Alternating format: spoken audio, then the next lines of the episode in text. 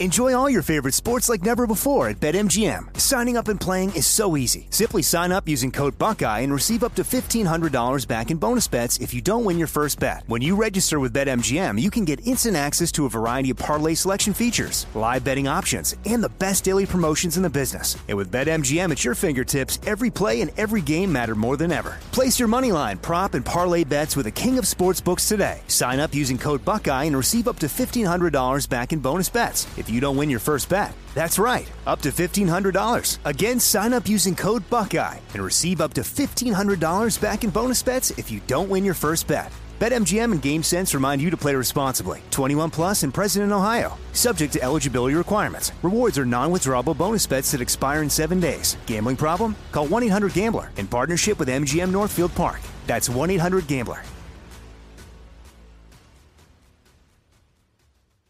This is your moment, your time to shine, your comeback.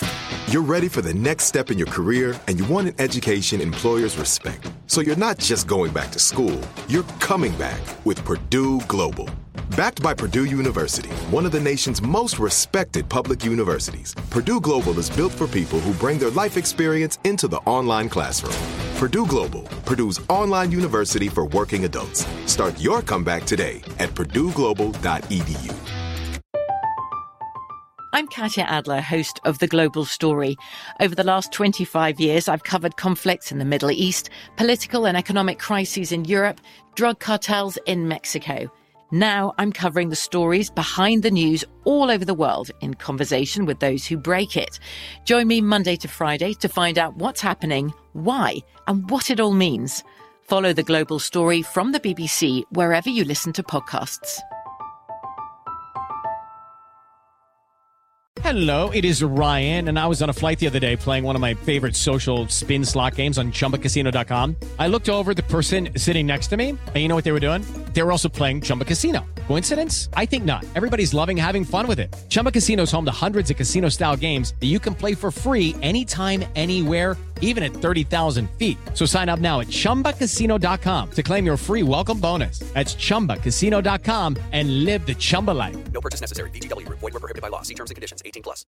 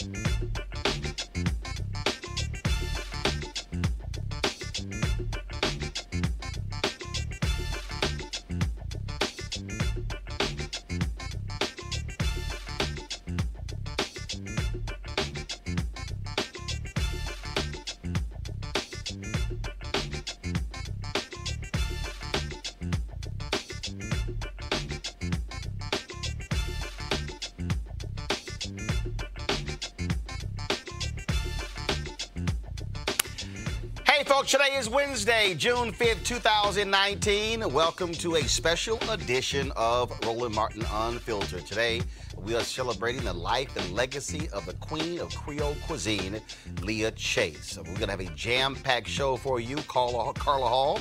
Uh, many of you know her. She is going to share her thoughts uh, about cooking with the queen uh, just three months ago. Also, uh, joining us uh, in studio will be uh, Hell's Kitchen winner, Rock Harper. Also, Chef Kwame will join us. We've got a number of other people uh, who loved and adored uh, Leah Chase, who's going to be calling into the show. We're going to be uh, looking back, and I'm going to play for you the interview that I did with her just a couple of years ago, uh, where we talked in her kitchen. Also had a sit-down interview talking about food, talking about marriage, and also, again, the importance of living life and loving it. Folks, this is a special edition of Roland Martin Unfiltered, celebrating the acclaimed chef Leah Chase. It's time to bring the funk on Roland Martin Unfiltered. Let's go.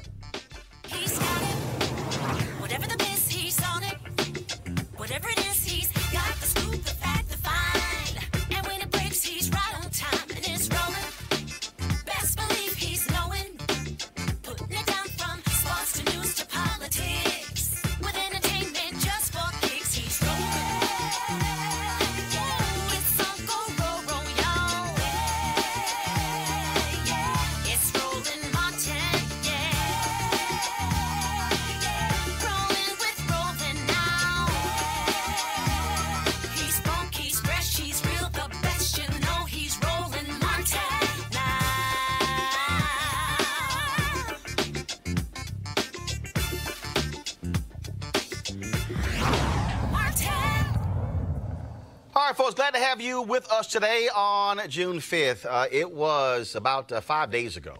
Uh, we lost the great chef Leah Chase, of course, the queen of Creole cuisine, passed away surrounded by family members uh, in the city of New Orleans, uh, where she is from, where she cooked for so many years. Of course, we know her from Dooky Chase's restaurant, of course, the restaurant she uh, had there with her longtime husband who passed away. 70 years they were married. He passed away just a couple of years ago. She was an acclaimed chef. Of course, uh, she served presidents, every single major figure you can think of.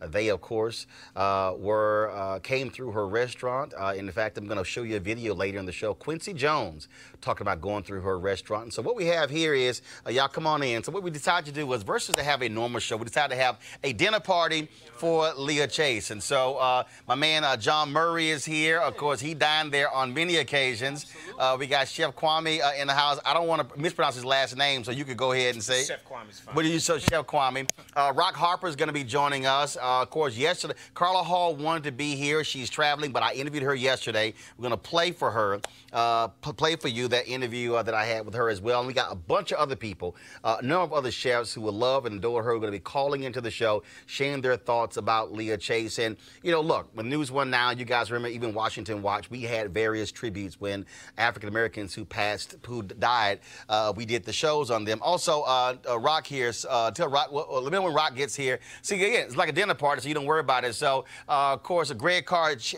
chair Afro American Studies at How- Howard University, he dropped by. Greg, why don't you pop over here, just sit down down there.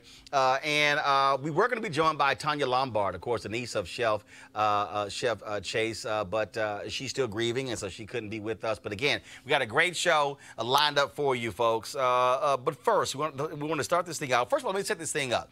So when I interviewed Leah Chase a couple of years ago, uh, at her restaurant. It was great. And she talked about uh, fried chicken. She talked about uh, gumbo. She talked about her favorite uh, spaghetti and meatballs. She talked about all that sort of stuff. And so I said, well, what the heck? Rock, come on in. And so I so so Rock Harper is here. Of course, he runs Hell Kitchen. Rock is bringing in uh, the fried chicken. So he literally is walking to the door.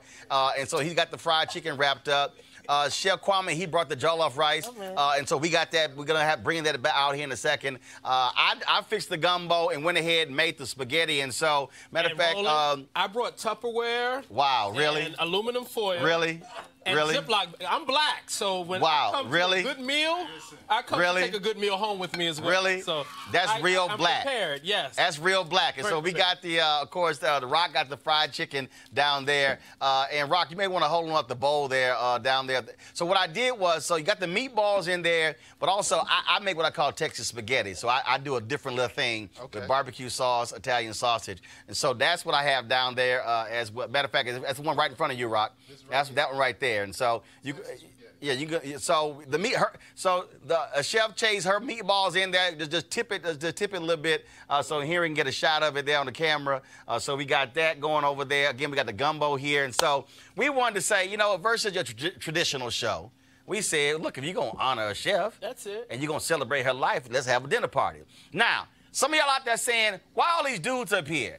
Literally, at least eight different women we invited. Folks were traveling, they couldn't be here. So don't sweat. Some people are gonna be on the phone. We got Carla Hall, so don't even try to trip. But bottom line is that's who could be join us on set. So we're gonna start this thing off uh, first off. So uh, two years ago. June 29, 2017, I went to New Orleans for Essence uh, Festival.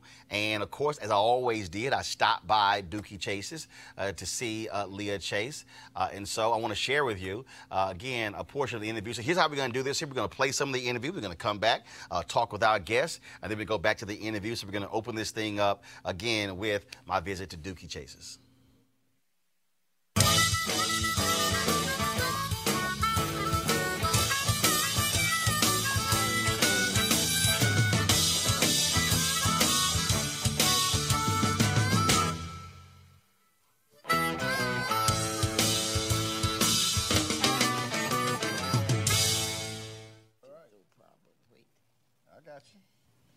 There we go. Don't trust your own.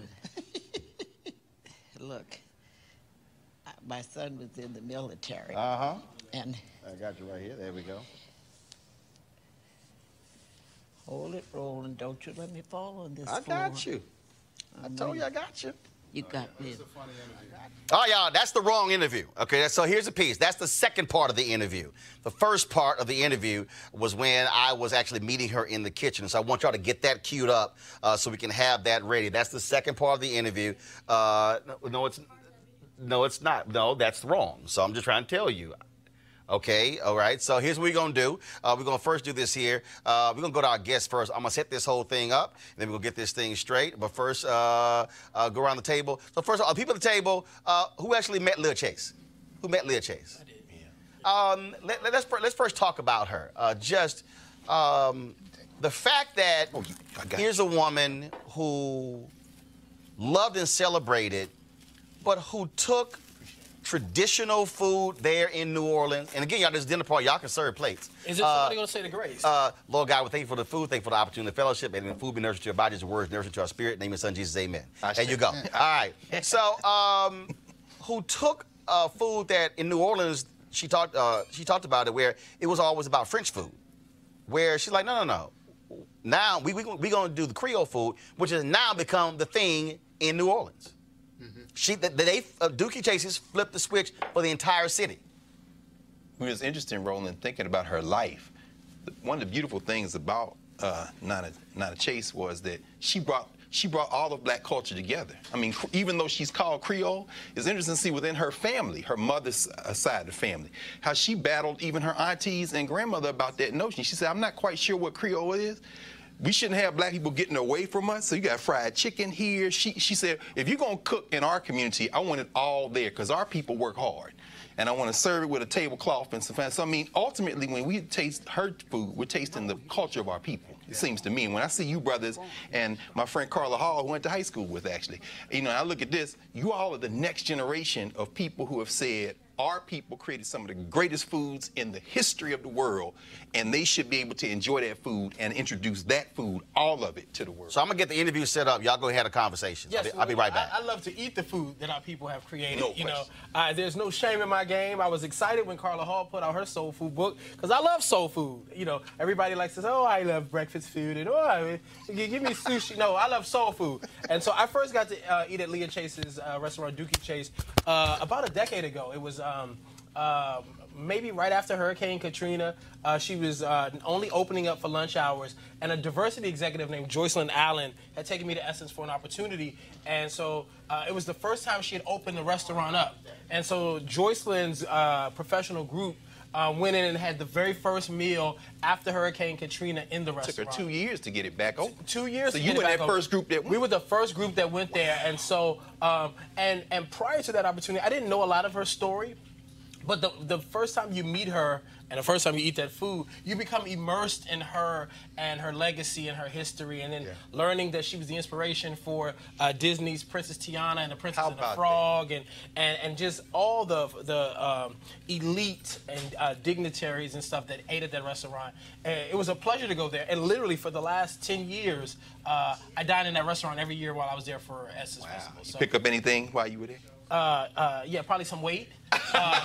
John, you can cook and, though. And the itis. You can cook though. Well, listen, I got a great cabbage recipe Yeah. that I've learned from cabbage and uh Ca- and kale. kale recipe that I've gotten for you, my brother. So Listen, yeah. well, you know, I'm pretty sure you perfected it by now. Listen, it's pretty good. Well, she is. Um, I- mean, you know, I, I had the opportunity to meet her for the first time uh, this past October. Um, Howard Conyers and um, my friend Adrian Miller and Zella Palmer. They had um, Howard hosted a Gumbo Jubilee, where it was a celebration of you know Black foodways and um, you know gumbo. Yeah. And uh, just a bunch of, uh, of sort of uh, people, chefs, authors, and just different tastemakers in um, in the industry. Uh, we're all down and we were brainstorming. We had some um, workshops, and one of the workshops was at uh, Dooky Chase, and she came out. She was just she- she maybe was she was going to come out, maybe she wasn't. First of all, I got to sort of before I go into that story, I drove from Cape Cod, Massachusetts, all the way down to New Orleans. Wow. Um, I was staying up in Cape Cod, and I wanted to do this thing, and I drove, and I was on a, uh, a fried chicken tour. I think. Come on, man. Nah, I think I know. Come I'm on. proud of my fried chicken. Come on. This And bird right here. It's the best bird ever, right? Yes, sir. So Well, you talking about you need to pass it down. Listen, hold I'm on, hold on, saying, hold you on. Me and Kwame down here looking at Look at that bird. Look, man, man Pass the bird down. man said, take that bird Now- down that way. I, I thought it was the best bird, and then I, I was eating everywhere, ate everywhere in about six or eight different states. A lot of places. And then, and then when I got to Dooky Chases, I said, "Yeah, we gotta go back to the drawing board." I'm, and I'm serious. It was uh, it was it was just amazing, and I love how she, you know, really didn't apologize. Not confrontational space for just cooking black food. We often want to reframe and, and, and call it something other than it is. Right. But uh. I'm gonna do the. Uh, y'all can pass the uh, spaghetti on down. Go ahead. Keep talking. Keep yeah, talking. I think um, what what what she was so important for me. What, what I got out of it is how there's no need to sort of apologize or over-explain. This is just what we are, who we are, what I love to do, and um, let's just let's just cook some. It's good. It's great food with a tremendous amount of uh, pride and culture and um, you know and history behind it. So and she was just so full of life. Yeah. Yeah, that was like, that was I'm the like, key. 93, you know, Kwame, you, I mean, we, it's tough to get into a kitchen sometimes, and I'm like, 93, Slim, I can't, ex- there's no excuse. you know what I mean? None. Yeah, that, was, that was the cool yeah. thing about eating in her restaurant during the Essence Festival is that she would get really excited because you know most people don't realize this, but um, from an economic standpoint, the Essence Festival would take New Orleans and put it in the black for the entire year. Oh yeah. And so that was a weekend that was once uh, isolated in New Orleans, and you know it was too hot to be there.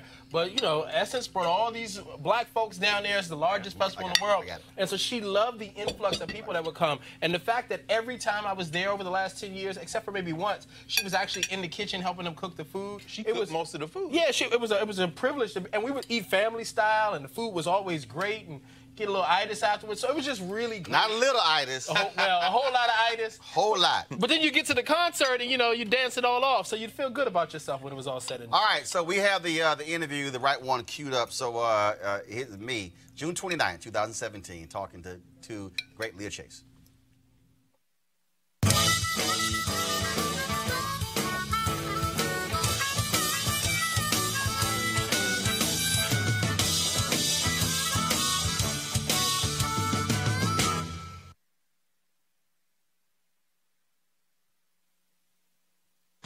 For 76 years, this has been the place in New Orleans to get some of the best food in the city. No, forget that. In the country. And so every time I come here, I got to go see uh, Leah Chase. And so let's go on in here and check out, see what she's doing, and get some of this good food.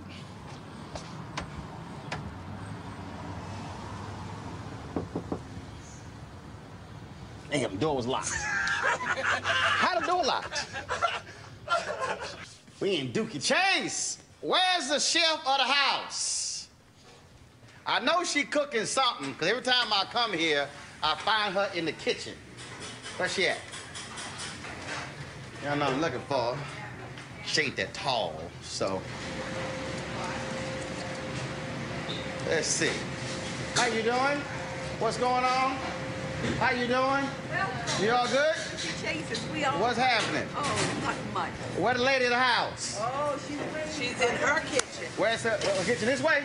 Right. All right, y'all, we going her kitchen. She got her own kitchen. All right. Right Here we go. What's happening? What's happening? You. You know I can't come. You happening. You know I can't come to the city and not see you. Well, I was wondering if you put me down like all the other men. No, no, darling. How you all, doing? how the- all the other men put me down. You know, when you get old, they put you down. well, no, every time I come here, I gotta come say hey. All right. I decided to bring the cameras this time.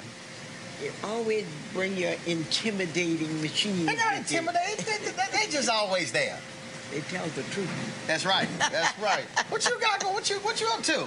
Everything, man. I, everything I'm up to. I'm getting ready to make a big pot of gumbo, and All right. I cooked my lunch. Got some tomato basil soup over there. All right. Is this cabbage? Cabbage. All right then. One of the few vegetables I actually eat. Oh, oh no! Don't tell me you eat cabbage. I eat cabbage. I eat cab. I only eat like three of them. Oh, shame on you. Nothing like a good vegetable. Uh, well, you know, and it, but see, and it's perfect too because I've been on this 10 day, 10 day green smoothie cleanse for the last 10 days. So uh, I, it officially ends tomorrow, so I can actually eat real food. All right. So yeah, I timed it to coincide with coming to New Orleans. All right. But in New Orleans, you know, we don't serve calories. you can eat whatever you want. All the rice, all the gumbo, all the fried chicken, and baked macaroni, the jambalaya. Yeah, but then the problem is the clothes you brought, you're not gonna be able to fit to wear to the concert. Well, whose problem is that? I look like your problem, because you got that before you left home. We don't put that. Oh, uh-huh. You see? Uh-huh. And you see all those nice shoulders? We put that under your belt. we don't like men with big shoulders. Give a big stomach. That means we fed them good. Well, good. Well, yeah, you got it going here. So, uh, so what's what's that? What's, I see some corn and sausage. Oh, I know you like corn. I do. So, what, what, what's that dish called? That's called maque choux, just a little corn maque choux. Right. You know, that's a Cajun thing. Okay. But you know, if you can't beat them, join them. Right, right. So, Right. We, we in, in New Orleans, in the Creole community, we just call that stewed corn. but they say maque choux, okay, it's maque choux. So. All right then. And then we have the cabbage. We Right. have a tomato basil soup. Okay. And we're gonna give you a lot of fried chicken. And what's uh, what my man? What what he, what he got going right here? Turkey necks. Turkey necks. Everybody likes a good turkey neck. you know, And that's what the now that what's this here that's raw? that's chicken gizzards that we're gonna put in the gumbo. Okay. All right. You know, you have to have some gizzards in your gumbo. Really? Yeah. Oh yeah. You can't have gumbo. Like first we do the ham shanks in there.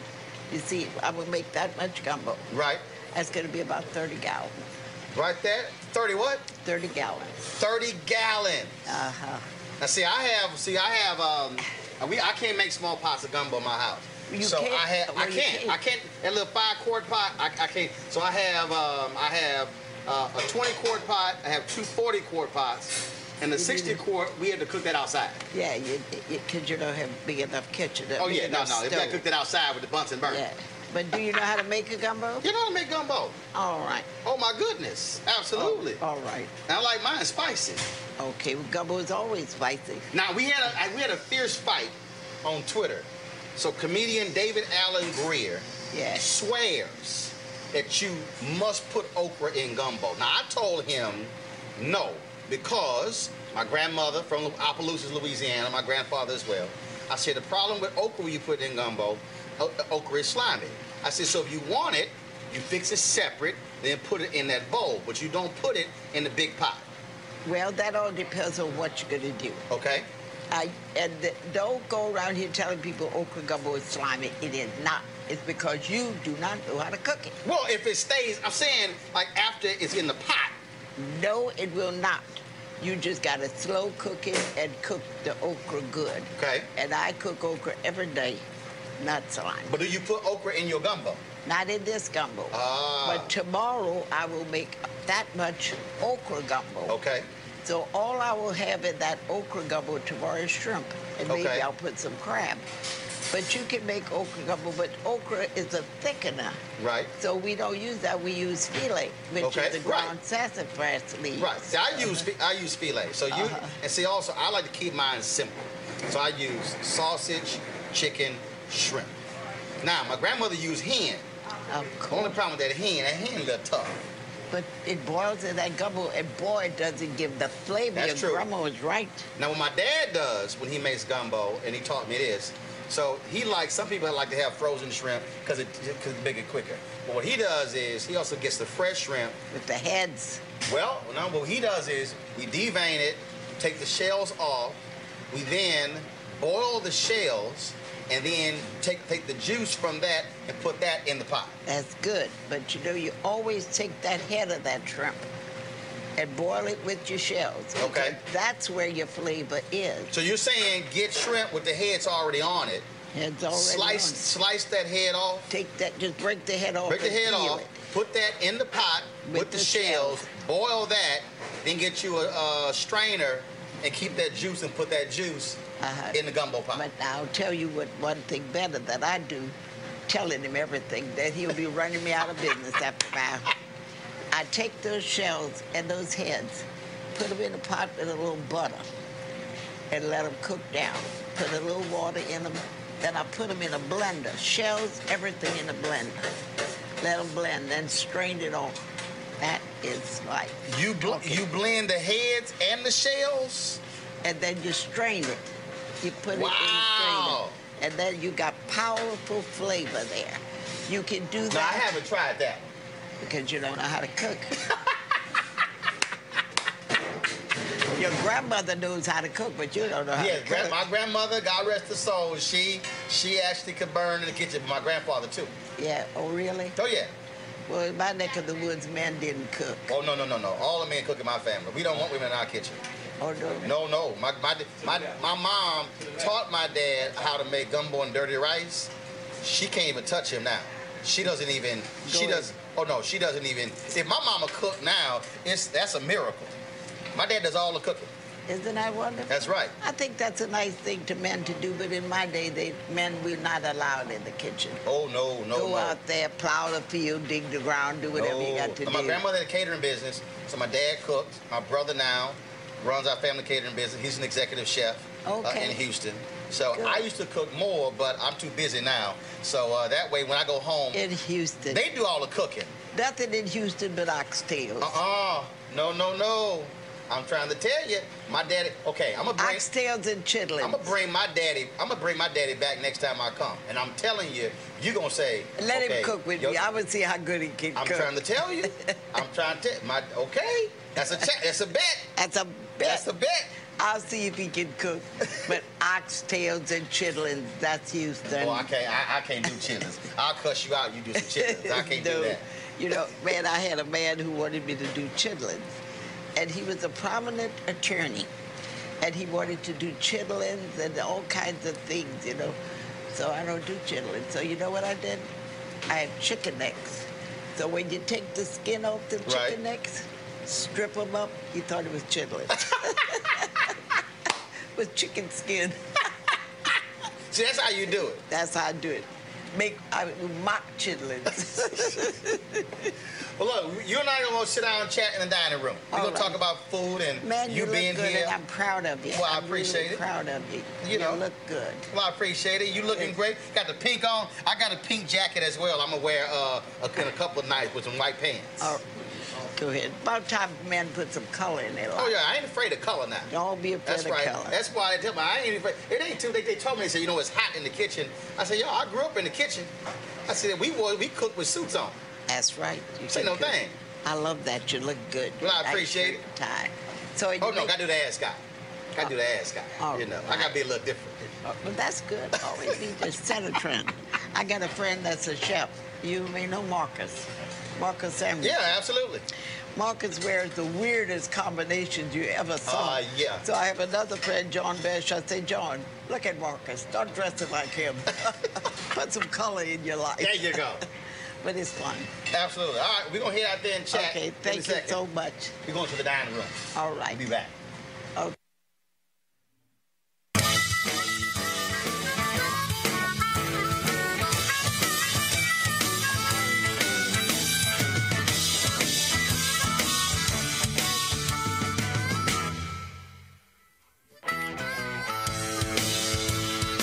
Y'all, of course, uh, this is our uh, Leah Chase celebration dinner party. Uh, y'all heard her challenging me on my gumbo.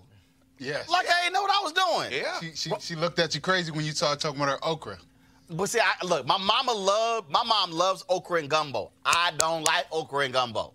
I, I uh, what, you like it in gumbo or don't? I only like my mom's gumbo. That's it. You say you only like your mama's gumbo? Like you don't eat nobody else's gumbo except your mama's? Good lord. Nope. My family has a gumbo recipe, and that's what I associate gumbo with. And I think everyone in New Orleans is like that. It's like the best gumbo is, is in someone's house. Sure. So like that's the that's the gumbo that I love. So if you don't eat that, you don't eat gumbo. Mm-mm. Sure. Now, I'm, I'm kind of like that about potato salad. I know Roland doesn't eat any cold food. Hell no. Uh, Hell no. um, my mother makes the best potato salad, so like you know, it is the standard in which I judge everybody else's potato salad by. You know, and, and you know, and I love the Caucasian side of my family. You know, and they often like to put raisins and peas and.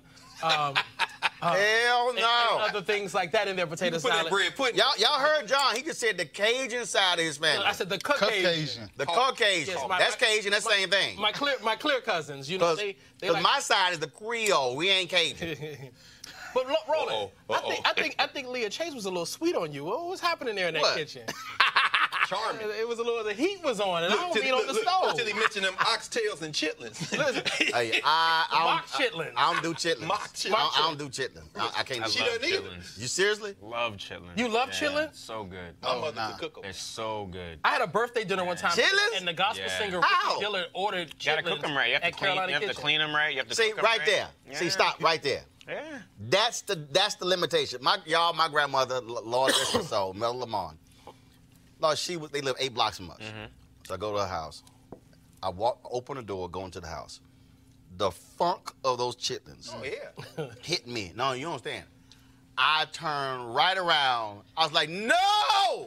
I was in the front yard. I was like, yo, what you need? I could not stand in that house with the funk of those chitlins. It ain't happening. I had I had a chef that cooked chitlin loaf like every Christmas in a restaurant. Like, It's so and I, delicious. and I grew up Muslim, so, just pork, pork for me was, you know, a non-factor. So it took me maybe 30 years to eat pork once I started really cooking, and then like the chitlins, I still I can't do it, man. It's that's the intestine. That's One of like my favorite parts of the animal. Oh my yeah. God! I ain't mad at it. You know, I just can't. So, do it. growing up, my aunt Ann taught me how to cook, and she used to make me wash pig feet. Oh, I was about to say. Pig I used to have to feet, clean the pig feet before Pig the hog ears, balls. hog maws. Yeah. Yes. Yeah. Oh, But yeah. you know, it's interesting when you. I ain't going to y'all house. No, No, I'm not, none of us are eating that anymore. No, what you said No, was, I eat it still. and- and she would talk about that. She would say, you know, the best food is in the house. Yeah. So if you come into Dooky Chases, I mean, in the early days, she said our people didn't really have money to dine out. It was, you know, she talked about, you know, um, uh, what's my man, Mark Morial's father, Dutch. She said it was a few lawyers. We'll be talking to Mark. Morial later. No, so, but she said, for the most part, our people didn't have money to dine. They would come out to drink. Right. And so it took a while for them to bring the, the food of the house into that space. She said we- people weren't ordering lunch and things like that. If anybody, the musicians like Duke Ellington and them, and they would eat late. She said sometimes we'd be open to two, three o'clock in the Speaking morning. of musicians, do y'all have the uh, the Quincy Jones video ready? Oh wow, yeah. Do y'all have that video ready? Let, let me let me know you have ready. So I was on Instagram today, uh, and uh, Quincy Jones posted this about Leah Chase. When I owned WNOL Channel 38, the TV station down there, every restaurant I went to, they'd get ordered from Leah Chase, Dooky Chase restaurant first because they knew I wouldn't eat anything but hers. And she taught me how to make it. And I put a, a layer of white rice, sauteed uh, soft shell crab on that, and put the gumbo on top of that. She taught me that. She sent me the natural ingredients from the Gulf of Mexico. One of the greatest ladies I've ever known. Forget just a, a cuisine. You know, she was an activist, big activist. She was something. Let's talk about uh, the activist piece. We're going to do so later, folks. Uh, we're going to be joined by former New Orleans Mayor Mark Morial, Reverend Jesse Jackson Sr. Uh, we are trying to get Andrew Young on the phone as well. I think he's from New Orleans. Uh, and um, that's the other piece. Beyond being this great chef, and she, we, we're going to talk, we talked with her about it. She's going to mention, we're going to play a little bit later in the interview, where she fed the movement. Uh, many of those meetings in New Orleans, those freedom riders, those SNCC workers, those SEL work, LC, SCLC workers, if you were in her that dining room, where on the other side of that wall, that's where they met, plotted, strategized. She would feed them, and they would go out and do work. Yeah, absolutely. I mean, his. Oh, go ahead. No, I think that's amazing. You know, when we talk about, um, you know, Nipsey Hussle and, and the marathon continuing, um, you know, I, well, I, I, I question my impact. Well, I recalibrate my impact in this. We're sort of having a food, you know, renaissance, especially in black food and black culture right now. Um, to, to look at her, I mean, you talk about a marathon. I mean, there was no glory, like, you know, national, you know, there was no TV behind, I'm gonna feed these folks my food and have all these, she was just doing it for the love of her, her, her food and, and her community and her country, essentially. I mean, I read a quote uh, yesterday where she was talking about, she said she changed the world. The, the world was changed over um, gumbo and fried chicken. Wow. And I just, so when you think about that moment, I mean, she, I'm, as a black woman, right, in food during segregation or, and po- you know, post uh, segregation, you just think about, um, I mean, that's just really impactful for me, just having that, that sort of influence and wanting to do that. She really stepped into her calling. It's very empowering. Absolutely. I mean, she, and like you say, black women, a black woman who took the baton from another black woman, her mother-in-law. Right. I mean, her mother-in-law basically ran the the small little takeout place, kind of sit down restaurant they had, while her father-in-law was out moving policy, as they called it. They wouldn't call it the number in New Orleans. They said, we're moving policy. Well, and in then, fact- you know, and then she robs, kind of robs the cradle, right? She's 23, I think, when she marries her husband. And in fact, and in fact, she talked about Does she? that. Okay, well, then- then I'm she looking- talked. She talked about the mother-in-law, the numbers, the numbers running. Yes, sir. And this whole idea of how she she was not smitten with Dooky Chase when she first met him. All right, here's a sit-down portion of my interview uh, with the great Leah Chase.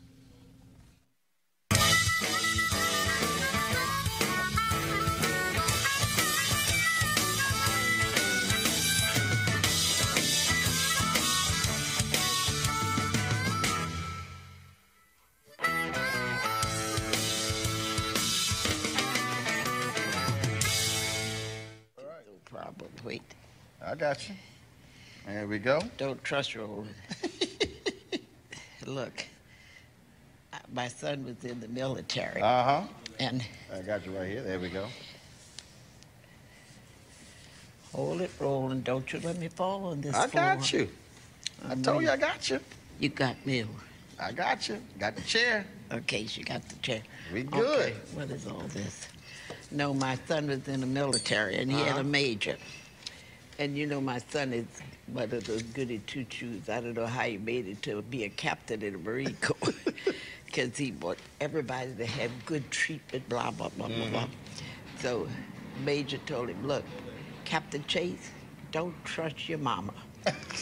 so, he calls me Major Hartley because I tell him, don't trust your mama.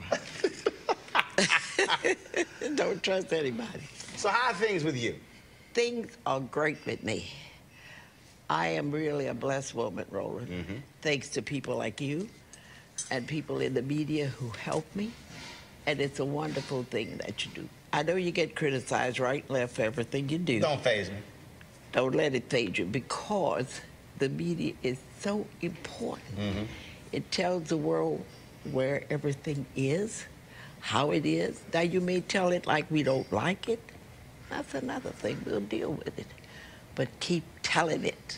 Absolutely. Yeah. We'll do. Now, I was here, I think it was January. I spoke at Dillard uh, Right. University. Uh, and uh, shortly after I left, you experienced a loss. Yep, yep.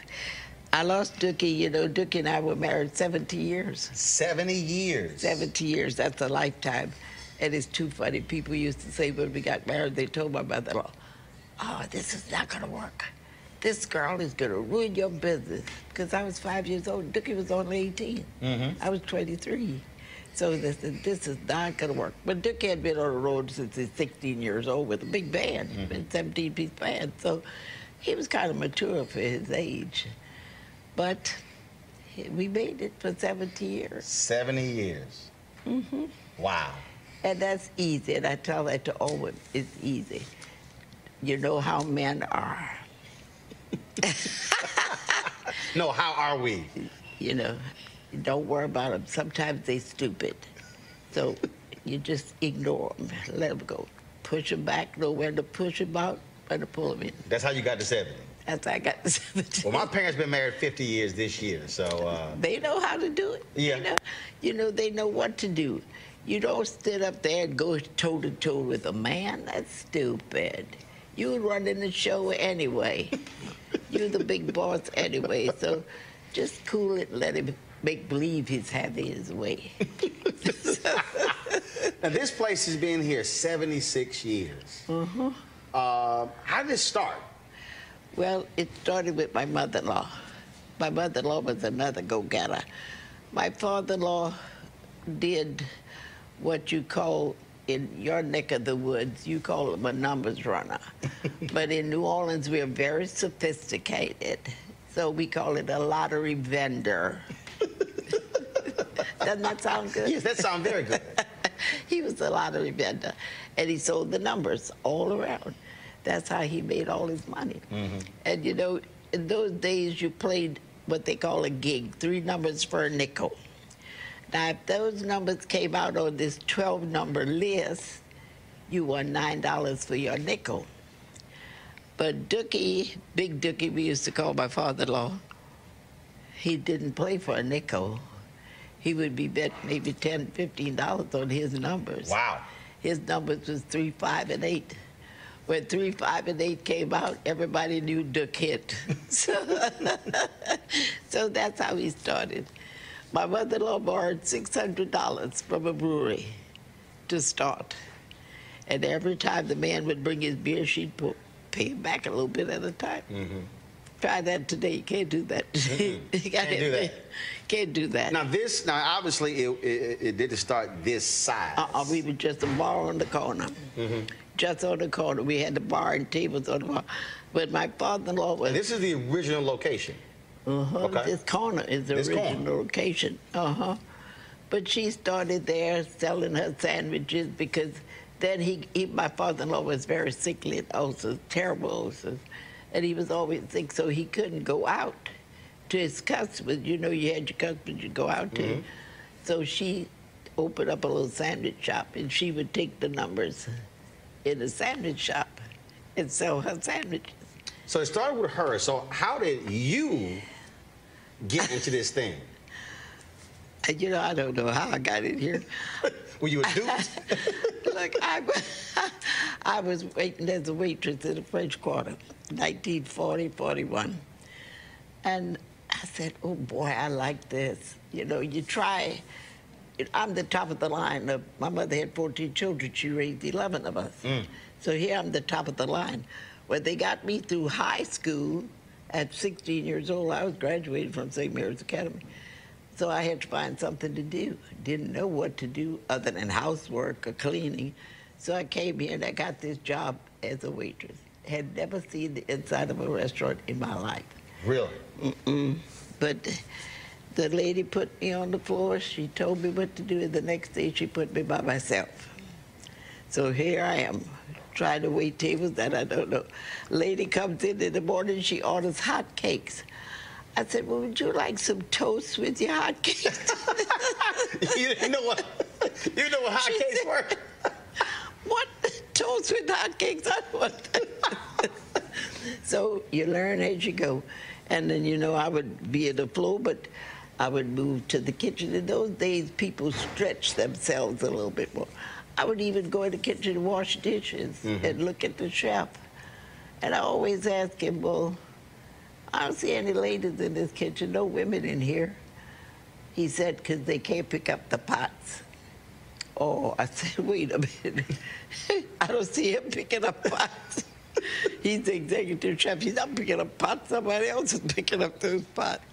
But then I began to really like it. And in 1945, I met Dooky. And it was unbelievable because I didn't like musicians at all. Mm-hmm. Hated musicians. I didn't like them at all. I liked people like boxers and people with physical strength. Mm-hmm. And here comes this little musician. and then we came in here, and I, I just came in with my mother-in-law and tried to. I said, no. On this side of town, we're going to do just what we did on the other side of town. Only difference in people is the color of their skin. I roll it. That was so stupid. because you have different cultures. Right. You eat different things. You, you're different. And it, I like being different. Nothing wrong with being different. Nothing wrong with being different. I like being different. So I said, we're going to change. First thing I put on the menu, lobster thermidor. And black folks said, where y'all get her from? Yeah, that's what they say. Oh, she's gonna ruin you, Emily. My mother-in-law's name was Emily. Emily, she's just gonna ruin you. Who in the world want that? So I had to back up and start doing the things that I knew how to do, like stuffed chicken breast, maybe with oyster dressing, and jambalayas, uh, shrimp creoles, and things that people like to eat. Then after integration came, then we were allowed to go in other restaurants and they learned to eat more things. Mm-hmm. You know, to me, that was the worst thing that segregation did to us. Kept us from learning. Look what you lost. Right. Look at the resources they lost by not educating black people, by not training them, by not showing them things. Look all the resources we lost. What was the first thing um, you ever remember cooking? Even as a kid, the fir- what was the first thing?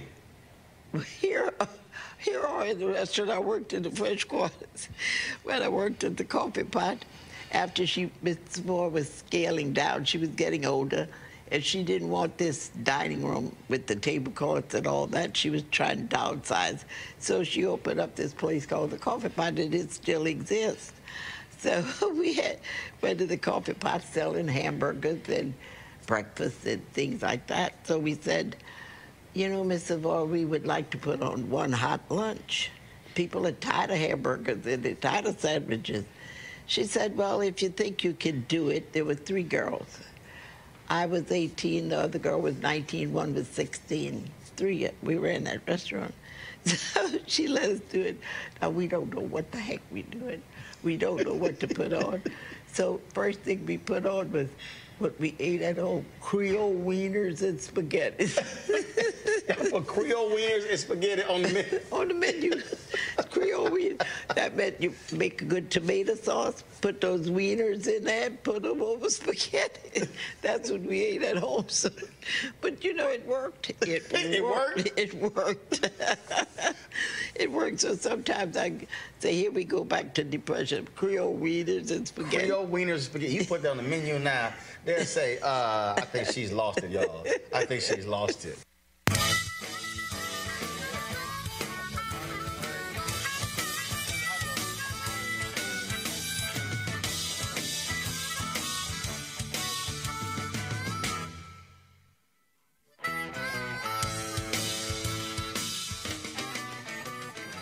Y'all see why I wanted to do this because it was just so much fun uh, sitting talking to her because all her different stories. Uh, joining us right now, folks, is someone who knew Leah Chase very well. Uh, he, of course, uh, a lieutenant, uh, Reverend Dr. Martin Luther King Jr. Uh, welcome to Roland Martin Unfiltered, Reverend Jesse Jackson Sr. Reverend, how you doing?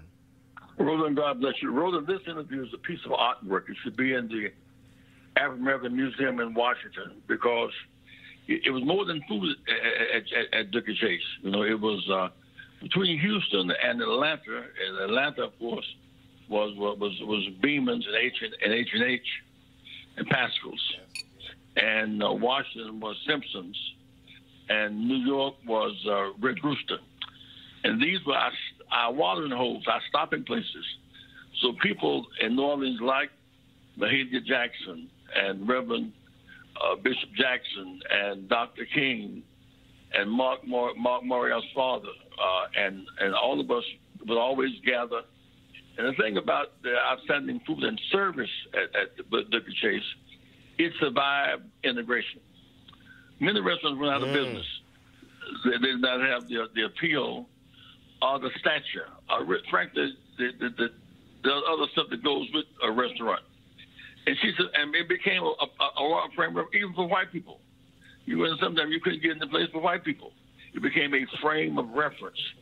And um, calls me. I mean, Bobby Blue Bland, I had dinner there, and BB King I had breakfast there, and uh, Jenna Taylor and Sam Cooke. Everybody stopped at Dooky Chase. Miss Chase was always first off uh, service and food. And uh, when we were in the deepest dog pop segregation, couldn't couldn't eat out. Couldn't eat out. We always go and feel good about it. We felt we were in the first class place, and it was. Well, Reverend, that's one of the reasons why I, I wanted to do this. Uh, first of all, that's why also uh, I created this show, is because I, I still contend that our heroes and sheroes, when they pass away, um, unless they are an Aretha Franklin or someone who has been accepted by mainstream media, uh, they don't necessarily get uh, their just dessert. So luckily, we had opportunity. Well, well, uh, Aretha Franklin see there, and uh, Father Reverend C. L. Franklin see there. All of us, we met the Dooky Chase. We, we ate there, we met there. We organized strategy there. I mean, Dutch Morial, we organized his campaign for the mayor there. That was a big deal. When Dutch became mayor of New Orleans, that was a big, big deal at that time. One of the first mayors in the in the Deep South. My God, and mobilized all of New Orleans and and, and the house, design housing project across the street. Uh, Reverend Paul Morton, when he was in his uh, early beginning years, always eat, eat at Dooky Chase. It was the place. It was. It, it became a like pastors in Atlanta, pastors a frame of reference. In many ways, like Gladys was for a long time in Chicago, it was a frame of reference, and so we we're indebted to her, feeding us and also giving us a place of dignity and decency. Made us feel good about ourselves. Reverend, last question for you. How important is it for this generation and future generations uh, to keep telling these stories, to remembering uh, these ancestors? Uh, because nobody arrived where we are today on our own. Well, the Bible says, "Remove not the ancient landmarks our mothers and fathers have set." And if you if you don't have a frame of reference, you you are lost. I mean, if, if, if it's like a boat in the dark with, without a lighthouse, you, you don't have a frame of reference.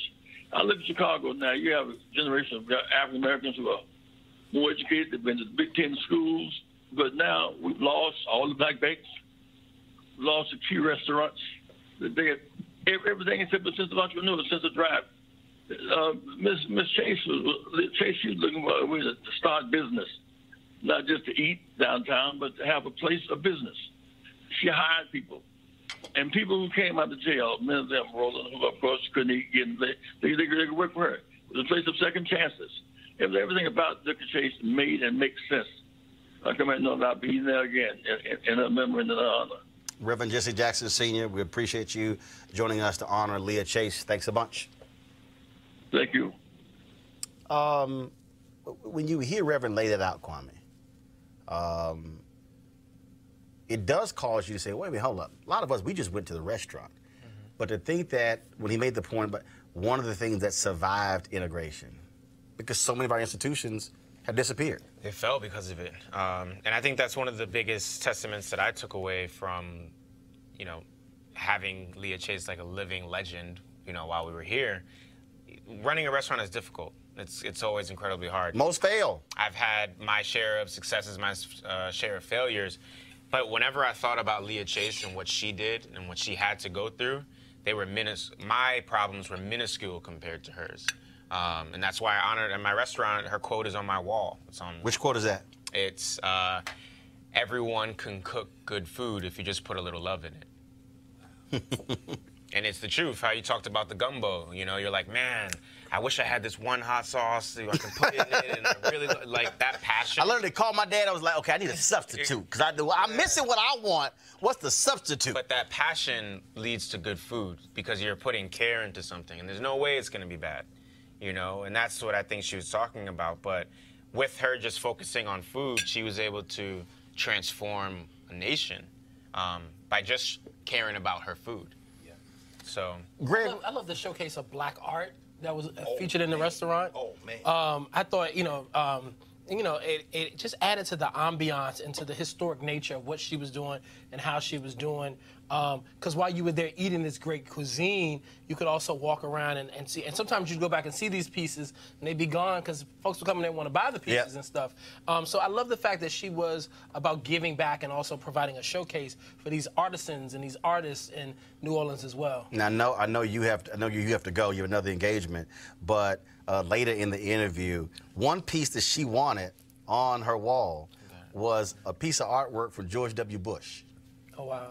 And you, uh, I, wait till y'all hear this. Now, out of all the presidents she served, wait till you hear what she had to say about George W. Bush and what kind of a man he was and how he enjoyed her food. It was it was an amazing part of the interview. Amazing part of the interview. Uh, we're going to be joined in a moment by uh, Mark Morial. I want to now play uh, another excerpt from my interview uh, with the great Leah Chase.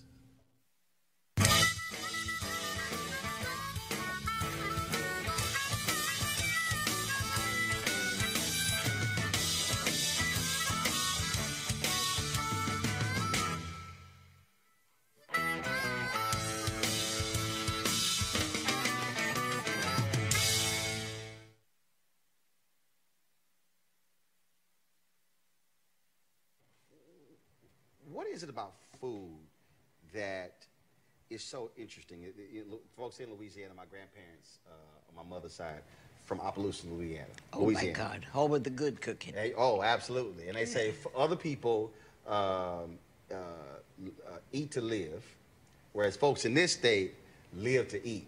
We do. But just, what what is it about food that is just totally different than anything else? You know, people, people come to my kitchen, Mr. Martin, and they ask me that all the time. It baffles them. What about your food? What is this?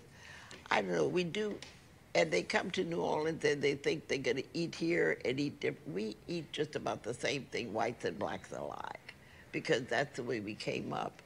And I think it's just how we do things, and we believe in making a lot over what we do. Mm-hmm.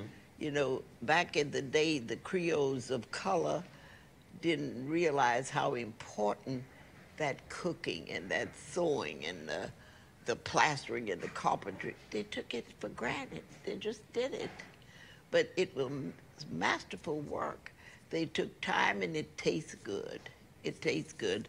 So, you know, when I came in the kitchen, big restaurants were not serving jambalayas and things like that.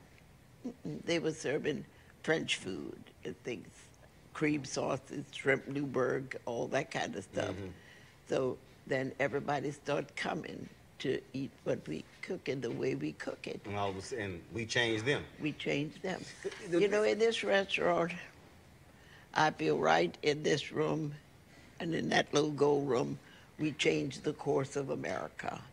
Because all the freedom riders that left from here, like Rudy Lombard, Dodie Simmons, and uh, all those people, that, Oretha Castle, those people that left here, they would meet here before they would leave. All I would do was serve them a bowl of gumbo and some fried chicken. They would make their plans, they would go. Come back, clean up, bowl of gumbo and fried chicken. So I'd say we changed the course of America over a bowl of gumbo and a fried chicken. So we need, to, we need to tell that to Mr. Trump. Give him a bowl of gumbo and some Give him a bowl of gumbo and some fried chicken. That's right. And he, and he might act right. He'll act right. He'll how, right. how many presidents have you fed? I fed two here, two here, and Mr. Clinton. I worked with him in Atlanta because he was a friend of the Aarons, Hank Aaron and his Mhm. wife. So he would come to Hank's birthday, and that's where I met him. He is something else.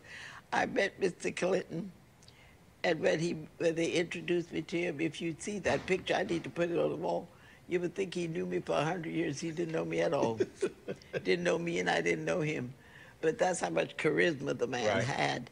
And then I fed Mr. Obama, which was a delight. He And who was the other president? George W. Bush. Really? Now let me tell you about George W. Bush. Wasn't our best president by far, but a nicer man you could not find. Mm-hmm. He never hit this city unless he sent for me, Roland. Really? Every time he came, he sent for me. So when he came, he sent the security for me. And we were having dinner at Commander's Palace. I get there to wait to say, well, look where you're sitting. It's Chase right next to him. He always sat me right next to him. I don't know why, but that's where I was sitting, right next to him. So when I was at the dinner, he said, do you want to fix breakfast for me?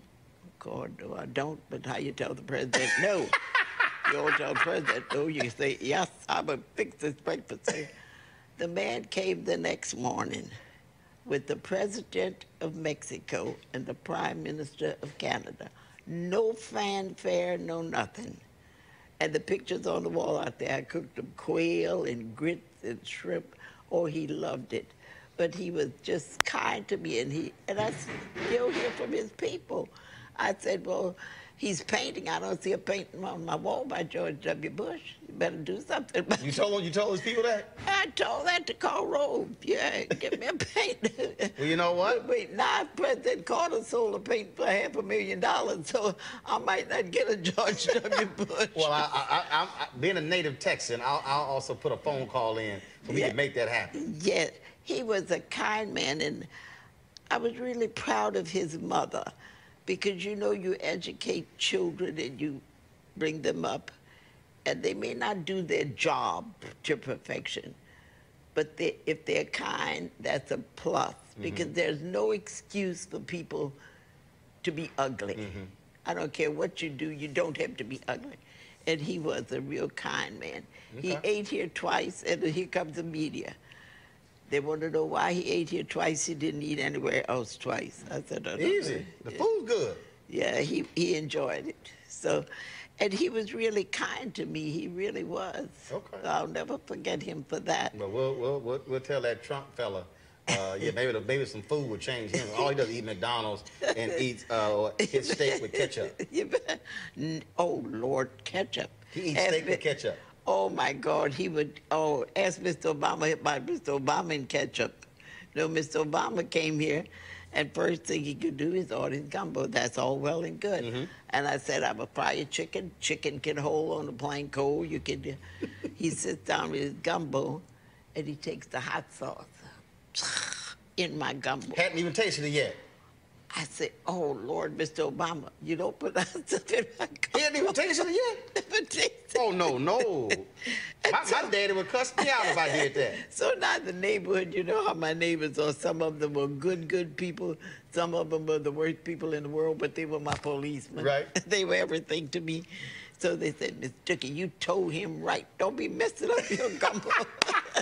Now, I take it he didn't do that again. no, he didn't do that again. He, did it, forgot it, because the world knew Mr. Obama put hot stuff in Leah's gumbo.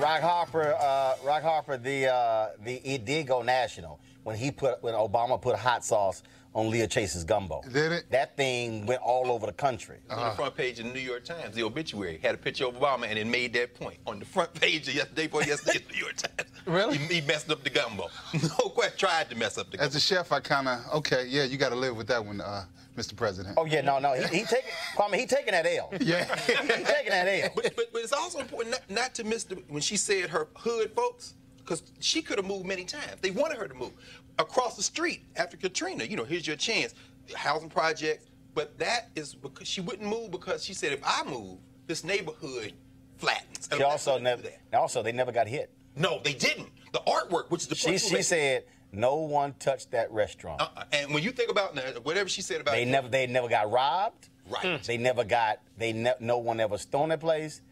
that place that was a monument. Nobody touched Dooky Chase's. And it's important, like I said, that artwork alone. Who cares about George W. Bush's painting? She got paintings from Jacob Lawrence, Elizabeth Catlett, Lois Mailou Jones, you name it, John, the great John Biggers, many of them free. They just gave them to She was the first person of any background to put artwork in restaurants. But she said a lot. she said a lot of folks Right. gave her artwork uh, to feed them. Yes.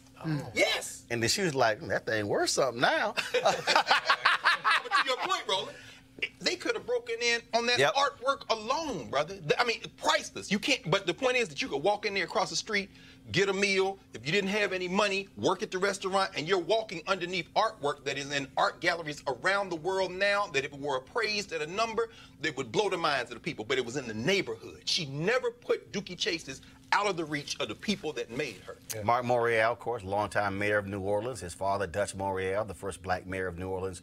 He joins us right now on Roland Martin Unfiltered. Uh, Mark, of course, now the CEO of Hey, Na- Roland. Hey, National. Urban League. Glad to have you. Uh, I, I, I wanted.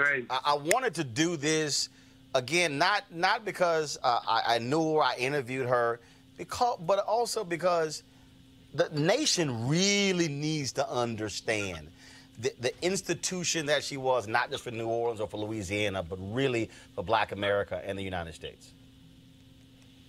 Yeah, and like like so many African American restaurants, to really understand uh, Leah Chase and the Chase family, you got to go back to the 1940s, the 1950s, and the 1960s, uh, where Dooky Chase was a restaurant, a bar, uh, and a takeout. But what it was, it was a community meeting place, a community gathering place. Look, I remember the upstairs uh, room that everyone has talked about. I remember that room. I was in that room many, many times uh, as a boy and as a young man. The upstairs room that you could couldn't find unless you knew where it was, where many of the civil rights meetings took place in the 1950s and the 1960s. Uh, Dooky Chase was a place where strategy was made, where plans were undertaken, where marches uh, were discussed, where political movements uh, were born. The Chases extremely close. Uh, uh, Mrs. Chase's um, mother-in-law uh, and, and uh, father-in-law uh, were very close to my grandparents. Mrs. Chase and my father were like a play brother and play sister. Uh, when he ran for mayor the first time in 1977, uh, the Chases were the first, uh, one of the first families to make a major contribution to his candidacy when he was a long shot uh, a candidate. Uh, during my time, it was a place where we met when the National Urban League uh, hosted our conference there in 2012. We we rented out the entire restaurant uh, to to be able to uh, share with guests, and, and so it was a community gathering place. Now, Mrs. Chase was a man, a woman of incredible wisdom and insight, and kindness and generosity and uh, just a unique person, a tremendous person. Last time I saw her just a, a month or two ago, uh, she was in her kitchen, sitting down. She was taking uh, co- cob, uh, corn off the cob to make one of her famous uh, crab and corn soups. So she worked until she could not work anymore, uh, and people came there to pay homage to Mrs. Chase. The fact that the Bushes and the Obama, Bush and Obama as presidents ate there, I just think demonstrated what she meant uh, to the nation. But, uh, you know, this is where Ray Charles, this is where uh, Marvin Gaye, this is where Louis Armstrong, this is where all of the great uh, Martin Luther King and Thurgood Marshall, this is where they ate when they visited New Orleans in the 1950s uh, and the 1960s. And it was that kind of place. And I'm so just just uh, thankful to you, Roland, for paying tribute to our contribution to the nation and, and for devoting a great deal of time to help people recognize her. And I want people to have the confidence. There's another generation of Chases. Uh, her, her grandson is a is a tr- professionally trained chef who has his own catering business. Uh, her daughter, uh, they they're going to continue. They'll continue. It'll never be the same without Leah, uh, but it's going to be Dooky Chases. If they just keep those secret recipes going that that that have been passed down, uh, it's going to be great for many, many generations to come. Well, Mark, I'm glad you said that. There was somebody who came to our Instagram page who said that they planned on going to her restaurant uh, next month for Essence Fest, and uh, now that she died, they were not. I said, no, you are to go and to honor her. You are to go, honor her, and they will be there. They they will continue. Look, I you know since I've been going there, Roland, since I was a little boy, with my grandparents and my parents, uh, and I go back in the kitchen every time I visit. Uh, the people who are back there were like Mrs. Ch- they worked there for years. They uh, were stalwarts. They were dedicated, and it's just an incredible feeling uh, to go into Dooky Chase's and to go back into the kitchen. And you know, not a lot of restaurants will welcome people back in the kitchen, but she said, "Come on Yeah. back and say hi to me." Yep. Go back there and say hello to her. Take a selfie with her. And she said, "What you doing now, baby? What you doing now?" And uh, just an incredible woman. And look, this woman, this great woman, lived to be 96. Yes. What a life! Almost a century. She kept on, kept it on until she could go no more. Absolutely. Mark Morial. God, yeah, God called his name. Hey, Roland, thank you. I'll see you at Essence. Yes, sir. I appreciate it. Thank you so very much. Uh, and, uh, and Kwame, I mean, literally, she was in the kitchen every day to the very end. I believe it. I mean, I watched her get a Lifetime Achievement Award at the James Beard Foundation, and that was extremely inspiring for me. You know, to see a woman of color, but also to know her legacy that she earned it. You know, she lived a lifetime, and Even though they gave it to her when she was 93. they should have given it to her before, but it's it's it's fine. I'm just saying. hey, She was recognized. Yeah, yes, You know, absolutely. and it's good to be recognized, and especially when your work transcends food and it transcends the the art that that you're really focused on. That's when you know you've made a huge impact. Um, John, I know you got to go. Final word. Listen, well, first of all, I want to thank you all for the wonderful food here tonight. and the spirit of the chef. All right. I'm, I'm going to begin to prepare my exit package. Oh, What you are gonna do before you leave is compare chicken bones, because uh, Oh, well, I think you may have I'm a. Nigerian. Yes, you that's what I'm talking about. suck that Right, you Like, clean that sucker. Mama, Right. Alabama, she sucked Right, you clean. Damn, I you. still got a little Kwame, meat Kwame, clean that bone. You gotta zoom in on this. Yo, yo, Listen. zoom in on Kwame's bone. Yeah, you definitely Nigerian because I see the marrow hanging out Oh yeah, I'm not done either. I know you're not. Kwame Just 'cause he's cleaned the hell out of that, I'm that like, chicken. gotta, 'cause put, put yours up. Put yours up. Oh, Yeah. no, it's not clearly. Oh yeah, yo, no, John, no, John, no, John, no, no, no, John Yeah. bougie. That's that, that that's a bougie wing right there. Well, and when I'm around my clear cousins, I do eat my at- fried chicken with a knife and a fork. Yes. Um, Is that paprika? but I, I, I- I'm excited to be a part of this. Um, um, I'm excited to have met this woman and had dined at her table.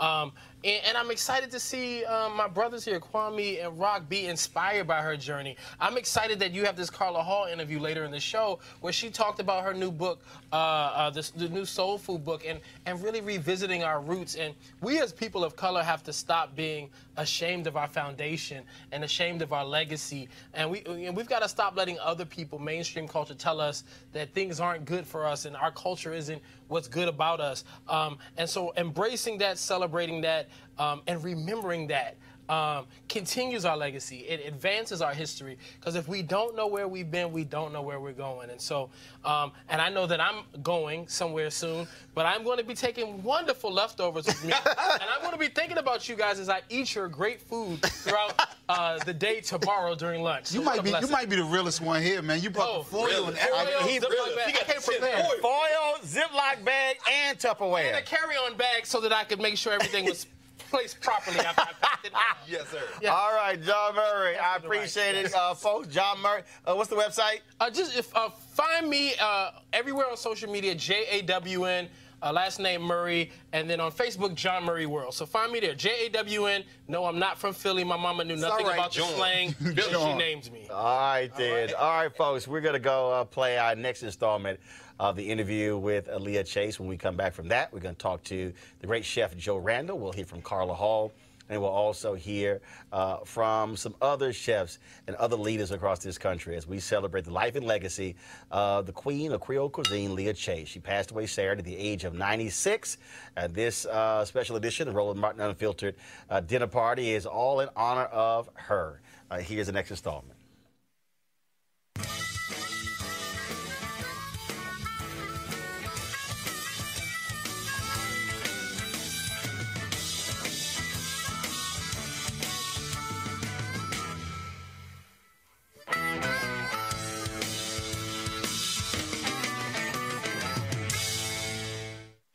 All about. Uh, I, I look at my family, huge family, and whatever we get together. I mean, food is a central part. It's just we literally congregate in the kitchen. Uh, That's the men in my family cook. We tell the women, y'all go and sit down. Uh, we like it that way. Uh, and plus, but, but my mom said, look, I'm not gonna have two sons if they bachelors. They ain't gonna be sorry. So we knew how to cook, bake, Do everything. all that. All Uh-huh, that. Yeah. And, but but the thing about cooking to me that's great is it's one of the few things in life where you're able to take something from nothing. and then right. it ends up, and then you get to play with it. So I just, because you talk about experimenting. I, I remember I was in college and I didn't have, all I had, talking about spaghetti. I'm in college. All I had was, I had some noodles, I had no tomato sauce, I had no meat, and I was hungry. All I had was some barbecue sauce and the noodles. And I sat there and I went, okay, I'm gonna try this. And so I put it together, it tastes good. So then when I got some money, I went ahead and got some meat sauce. That led to what I call my Texas barbecue, where I, excuse me, my Texas spaghetti, uh-huh. where I don't use tomato sauce. I mm. literally will use spaghetti, barbecue, Barbecue sauce, sauce. then I threw with meat sauce, and then one day I'm just in the store. I decided to say I'm gonna put some Italian sausage in here, and so my brother, who's an executive chef, what is wrong? You know, what is wrong with you? You know, barbecue sauce. He was, you know, all being all bougie for barbecue sauce. But we go to his house, and we walk in the kitchen, and he's fixing spaghetti. As we know, all of a sudden, I see a bottle of barbecue sauce on the counter. I said, "Oh, you've been privately making my spaghetti, but trashing me. That means you know it was good." Watch them, watch them. And I tease all the chefs in New Orleans. I say, y'all stealing my stuff, but I'm going to steal yours right But cooking is just you create something. You create something as you go. And, you know, and you can't say, I copied this from nobody. If you work with a thing and you may have, like he took your idea, well, that worked. So why not spread it around? Now, do you even now when you cook go? I'm gonna throw this in there. I do that sometimes. I do that. Right now I'm working, and I shouldn't tell you this because you'll be all over Washington selling my stuff. They don't, You know- they, they don't cook that well in D.C. Oh, but I don't know. I'm going to do some what I call fish ribs. You know, like we do the red fish and we tenderloin it close to the bone to get all the meat. Well, I will leave enough meat on the bone and then put that in the oven and bake it with some tomatoes and stuff. And I'll hold fish ribs. Fish ribs. If I see fish ribs anywhere around you, you're dead. You hear me? no, that's that's no, that, that's a little too complicated for me. I mean, you, you're trying to keep the meat on the bone. Trying that, that's a little too complicated there. because I had a friend, he was a good artist, John Scott, and when we tenderloin fish, we always had to fry the bones for him because that's what he wanted, the meat off the bone. Mm. And that is the good part of the fish. Now you just mentioned you mentioned he's an artist. So what's up with the art in here? You uh, so you had this commissioned the glass Well, yeah, the glasses were done when we moved in here in 1984. I wanted a divider there, and I wanted visibility for the waiters when they'd go down the hall, they could still look here. So I did what it, I said, We'll put stained glass. Well, poor Dooky, you know, Dooky said, good, I like stained glass. He thought I was going to do church windows or something. when I came up with what I had, he said, told the children, I think your mother's crazy. Your mother's losing her mind. Who in the world wants that? But it tells the story of my childhood. You know, Mhm. we had, we didn't wear rags like you wear today. Right. We sold the rags to get our snowballs. All right, so that's why you see. So they're playing here. So you're selling snowballs here. Uh-huh. And We've got numbers here. Yep. The, Okay. the hopscotch, and that's what you played on the side. And is this next one? Is this church? Is this No, uh? That's a game my children played. It's called Rock Teacher, and you hold a rock guess in your hand, and you go up a step. You Mhm. go up a step. So it just talks to you a little bit. And then you got all this all this other art in here. So are, are these friends of yours? Friends of mine. People? I am fortunate to be have been friendly with Elizabeth Catlett, was my dear Wow. friend. Samella Lewis, John Biggers, Jake Lawrence. So I was lucky. And artists never have food. They want food, so we swapped. I came out on the good end. There you go. So you said hook me up with a painting. I'll hook you up with some food. That's oh yeah, you came out. I'm, I'm sure there's some uh, art dealers good, uh, who come in this place Yeah. and they say, "Hey, can we talk?" And you said, "No, you can't touch that one." Can't touch none of them. Because, I, you know, I never put any emphasis on value. It's what they mean to me. I feel like when I look at the upper room, I feel like John Biggers is there with me. Mm-hmm. John Biggers was the nicest man. He his admiration for women with Texas strength Southern University. was unbelievable. He he was just the kindest, gentlest man, and he depicted women as hard-working people. And I like that about. Well, you know, Elizabeth was just Elizabeth. She was one of the best sculptors you're going to run across. She's really good, and she liked fried oysters. So when she came, Elizabeth always came for her fried oysters. She, Lena Horne always came for her fried chicken. Sarah Vaughan always came for her stuffed crabs. So I, Lionel Hampton was the trip. Lionel would come and you had to feed him in little bowls. Little bowl of greens, little bowl of sweet potatoes, little bowl of... Because he knew he was going to eat a lot. He was gonna- so he had it all in little bowls. So that, but they were So you've seen everybody, Everybody. through here. everybody. And and everybody came and they were just it just makes you feel good when people think about you. Mm-hmm. When they think about you it's uplifting. That's why i try to do that with people. Roland one thing i have to do since the storm is get that takeout going. You see because my neighbors across the street we had the old ugly brick buildings you remember that? And I said, oh, after the storm, I said, those ugly stack of bricks gotta go. so they picketed, they said, no, they're good, we can keep them. You come live in them, we won't them. so they put up what's nice across. But some of those buildings had the finest people, people that went off to be doctors, people that, and then you had the drug addicts, you had this, but even the so-called worst ones were my protection. No, nobody ever hit this restaurant. Nobody ever came in here. Mm. When the storm came, we were here 65 years.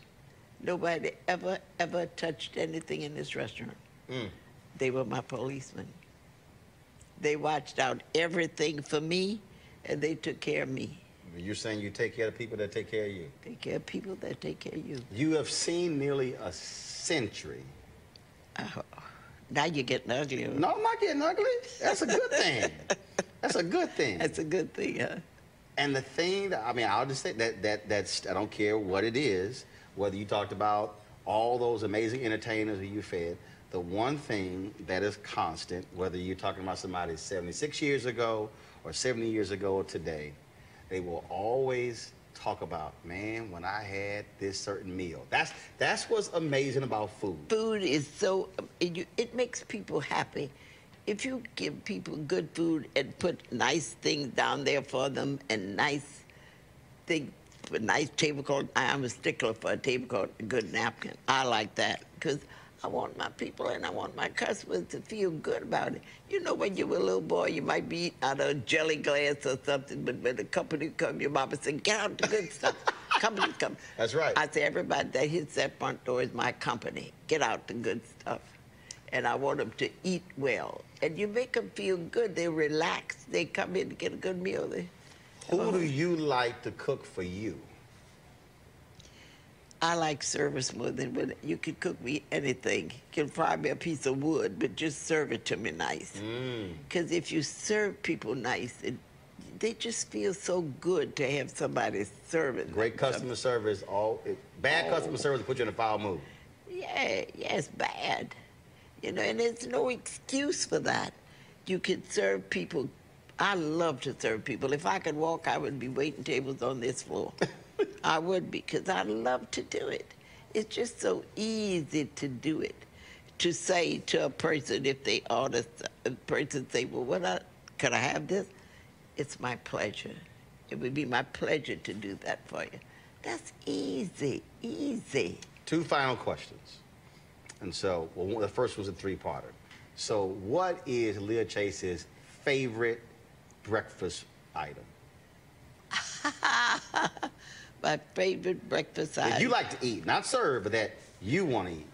or my breakfast item would be, you know, I came up in the country, and you could not believe this, but quail is something I love. Really? Because I came up For up. breakfast? Yes, for breakfast. Let me tell you, my mother, we lived in the country and we had strawberry fields. That was our, what we, strawberries, we picked them and we sold them. And if the, the bob white quails would be in the tree and they would come down to the strawberry patch and get, you know, you had your gun. you got that. So mother, and in the backyard, I'll never forget, we had these little plum trees. My mother used to make plum jelly mm-hmm. she would get up and she would take those little quails. This was Sunday morning when you had time. Put them in butter, and you always had good butter because the federal government didn't give you no margarine. It gave you good butter. so when WPA gave us good butter, so we braise the quail in that good butter, brush them with a little plum jelly, eat it with some grits, good. And I served that to George W. Bush. He said, I never had that before, Leah, but I like it. Favorite lunch food? Oh, meatballs and spaghetti. Meatballs and spaghetti. I love meatballs and spaghetti. And you know, Breaded meatballs or all meat? All meat meatballs, Okay. good old meatballs and spaghetti. That's what I truly love. And you know, I had a favorite general, and followed that general. I was a crazy little girl, and I think about it because I followed the war on the radio. Mm-hmm. I'm following George Patton. Mm-hmm. I thought George Patton would just gone. Of course, he wouldn't work today. George would have to be more diplomatic today. They would shoot him down. You couldn't do that. But I love George Patton, and I have all. I was able to be friendly with his first aide. Yeah, Colonel Stillman. And Stillman was a history professor at UNO. I got all George Patton's book. Found out George Patton liked meatballs and spaghetti too. So, so you were the George Patton of cooking. uh, George Patton of cooking. But my, I got to change, Roland, because it's not working, you know. I can't go around calling people a stupid jackass no more. I, I got to do different. Even though they might be It might stupid be, jackasses. but you can't call them. You got to say, now look, darling, this is not the way this is done. And don't you hate that? Yes, I do. Right, because I'm, I'm more like General Patton. Man, yeah, come on, you, do your work. And guess what? You want a general leading the war Lead fight. the war fight. but it don't. You got to change. I got to change. It doesn't work today with these young people. They don't No, I know, understand. I know.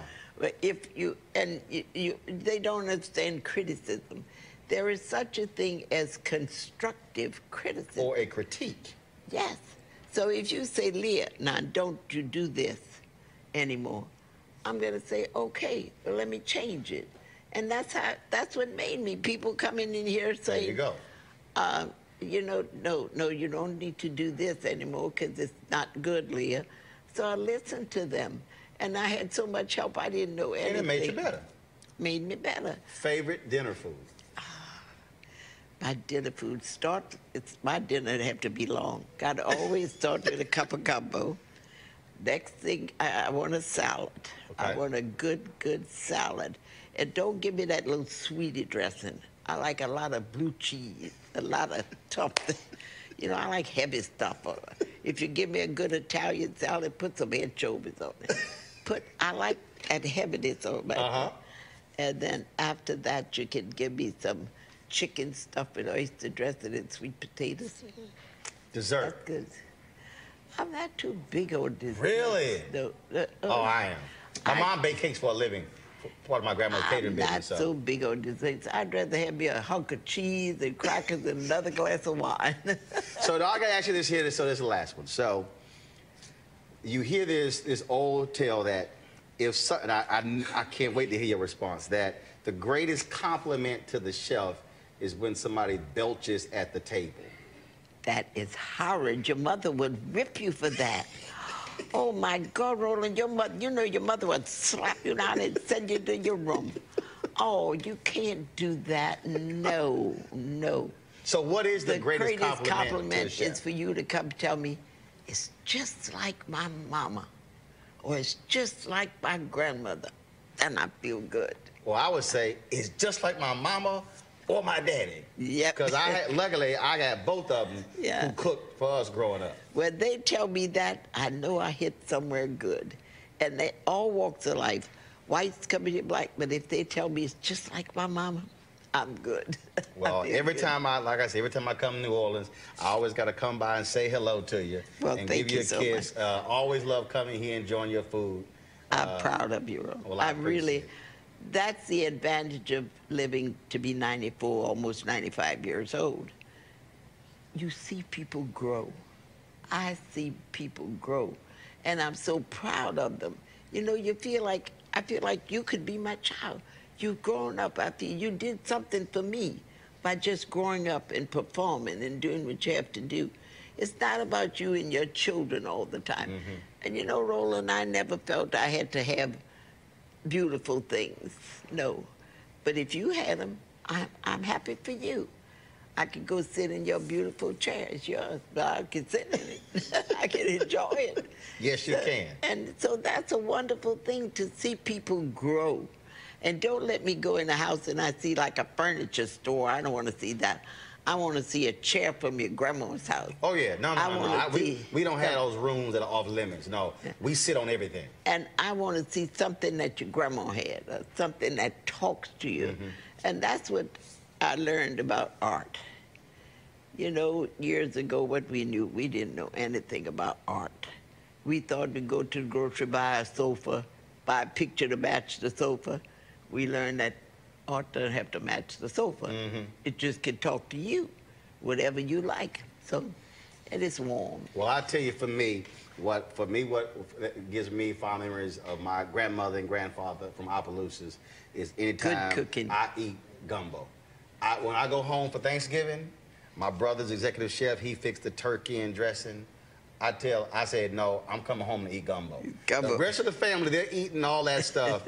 I'm over here, I eat gumbo the whole weekend. That's right. That's my thing. I, That's your thing. Trust But you came from a home of good cooking. Those Oh, people yes. in Opelousas can cook. Oh yes. Oh, they oh yes. cook. And I'm still and I'm paying for it. And my trainer's like, okay, let's slow it down a little bit uh, so we can take some of the weight off. But then so we can eat more of the gumbo. I'll just eat, drink, and be merry and live. Enjoy living. That's the most important thing. People worry about what they have on. Nobody cares what you have on. They don't care. They care about you. They care about how you feel and what you're going to do to uplift the country you live in or the city you live in. That's all they care about. And I'm proud of you. I'm so proud. I appreciate I'm it. proud to Thanks for your food. Great seeing you. Thank you so much.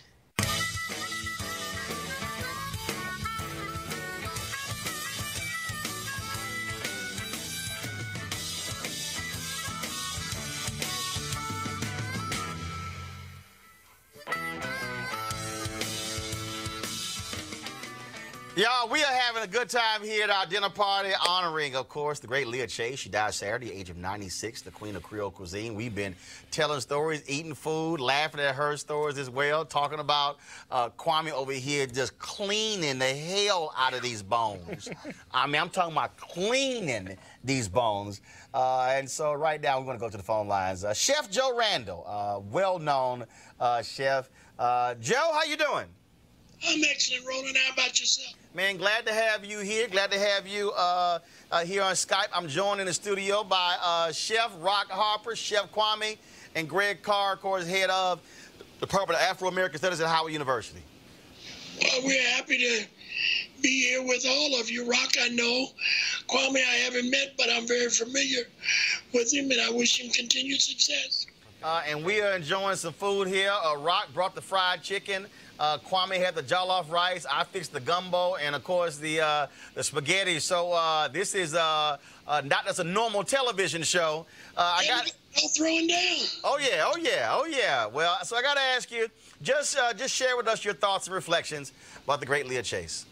Well, it's it's hard. Everybody that's spoken so far, I've been here through the entire show, has had wonderful things to say about Leah because she was a wonderful human being.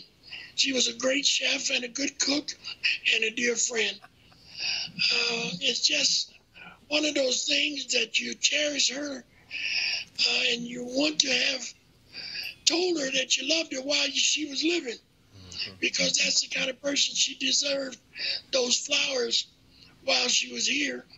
Everybody's got wonderful things to say about her, and it's deservedly so. But for about 30 years, everybody that I knew that was going to New Orleans, I would tell them if they're not going to Dooky Chase and see Leah, they really shouldn't even bother to go to New Orleans.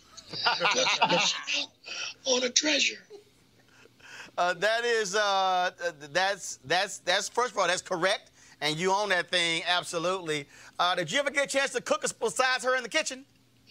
Oh, I've had many occasions. Uh, the first time I cooked with her in 1990, I was executive chef at Cal Poly Pomona University. And Leah was my first distinguished guest chef. She came out and 8 o'clock in the morning, she did a lecture demonstration for the public and my students.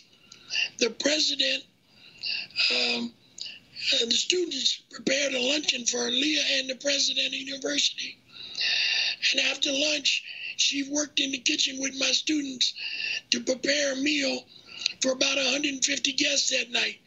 So we had a wonderful day together that I cherish and remember to this day. If you go to my Facebook page, I've got some wonderful pictures there of her with my students uh, back in 19, October 22nd, 1990. But we made gumbo, you know, seafood Creole gumbo. She had a praline bread pudding, uh, veal grillades, uh, jambalaya. Just a wonderful day. You know, you know she was all about food anyway, and give her a kitchen big enough she can do what she want to do, and all the help she needed, she could go to town. Uh, that is absolutely amazing. Uh, I I just, um, you know, one of the things that I talked to her about, which is that, you know, forget that. Uh, Kwame, Rocky, I got a question for Joe. I ain't got to ask all of them. What y'all got? Well, I just, Chef, first of all, um, I love you. Where you at? Right here? Yeah, look right here. Um, you back, baby. Yeah, and I Mm. appreciate you. You know, I guess for a chef uh, coming, you know, leaving a legacy or trying to make an impact, um, I, I look back and I was reminiscing and, and looking on Instagram and I saw a lot of your photos with you and uh, Patrick Clark and, and, and Leah Chase and just, you know, a bunch of people that came before us. I even saw a young Tim Dean. Shout out to Tim. Um, I just wonder what would be your charge to us, the, the next generation or even the generation after sort of my generation, you know, how to keep the legacy going and make an impact um, like Miss Leah Chase did and, and like yourself as well. Well, let me first share with you what she shared with me. About 30 years ago, I developed uh, an organization called the United Culinary Association. It was a group of black chefs from all over the country, and we came together to be the Black Caucus within the ACF because we were paying dues with no representation. And so we decided that we were going to uh, demand some participation and some things done to help us. Leah was very instrumental in that. She hosted a dinner in New Orleans for two days at a restaurant. I mean, Johnny Rivers was there, Clayton Sherrod, Willie Stinson from the CIA, chefs from all over the country. And we tried to come together with an attitude of going forward. And the one thing we came up with was the first thing we had to get professional chefs away from was denying their heritage. You know, we all know what this is. Uh, it's hard work, long hours, and low pay in some instances. But the joy was that uh, when people get a chance to eat what you prepare with your hands, it's rewarding. So what we tried to do is make people understand the contribution that Africans have made, African Americans have made to food in this country. Prior to 1983, there was no such thing as a American regional cooking. It was just good food and bad food. And good food came from the South because they weren't afraid to season it. And we were the backbones in the kitchen, the black hand in the pot. Wow. Kwame, you got a question? Uh, I just have a statement. I just wanted Go to say thank you. You know, um, in, in the same regards where I talk about Leah Chase when I think that I have it hard or I'm having a tough day, I think back to chefs like you, who I, I can't even um, I can't even put to words or conceptualize exactly the trials and tribulations that you went through, um, and you kept going. You know, not for glory, not for anything other than you love the craft, um, and that's incredibly inspiring, and that's what keeps me going. So I just want to say thank you. Leah, Leah Chase told me many years ago, she said, you take what you got and make that work for you. Surely everything's not going to be perfect at no time, but you are where you are. You pull yourself together. You know what you got. You work with it. You apply the best of yourself, and it'll turn out all right. Chef Joe Randall, we, we appreciate you uh, joining us for this uh, dinner party tribute to uh, Leah Chase. Uh, thanks a bunch. My pleasure of being here. But God bless you. Continue to go. All right, thanks a bunch, sir.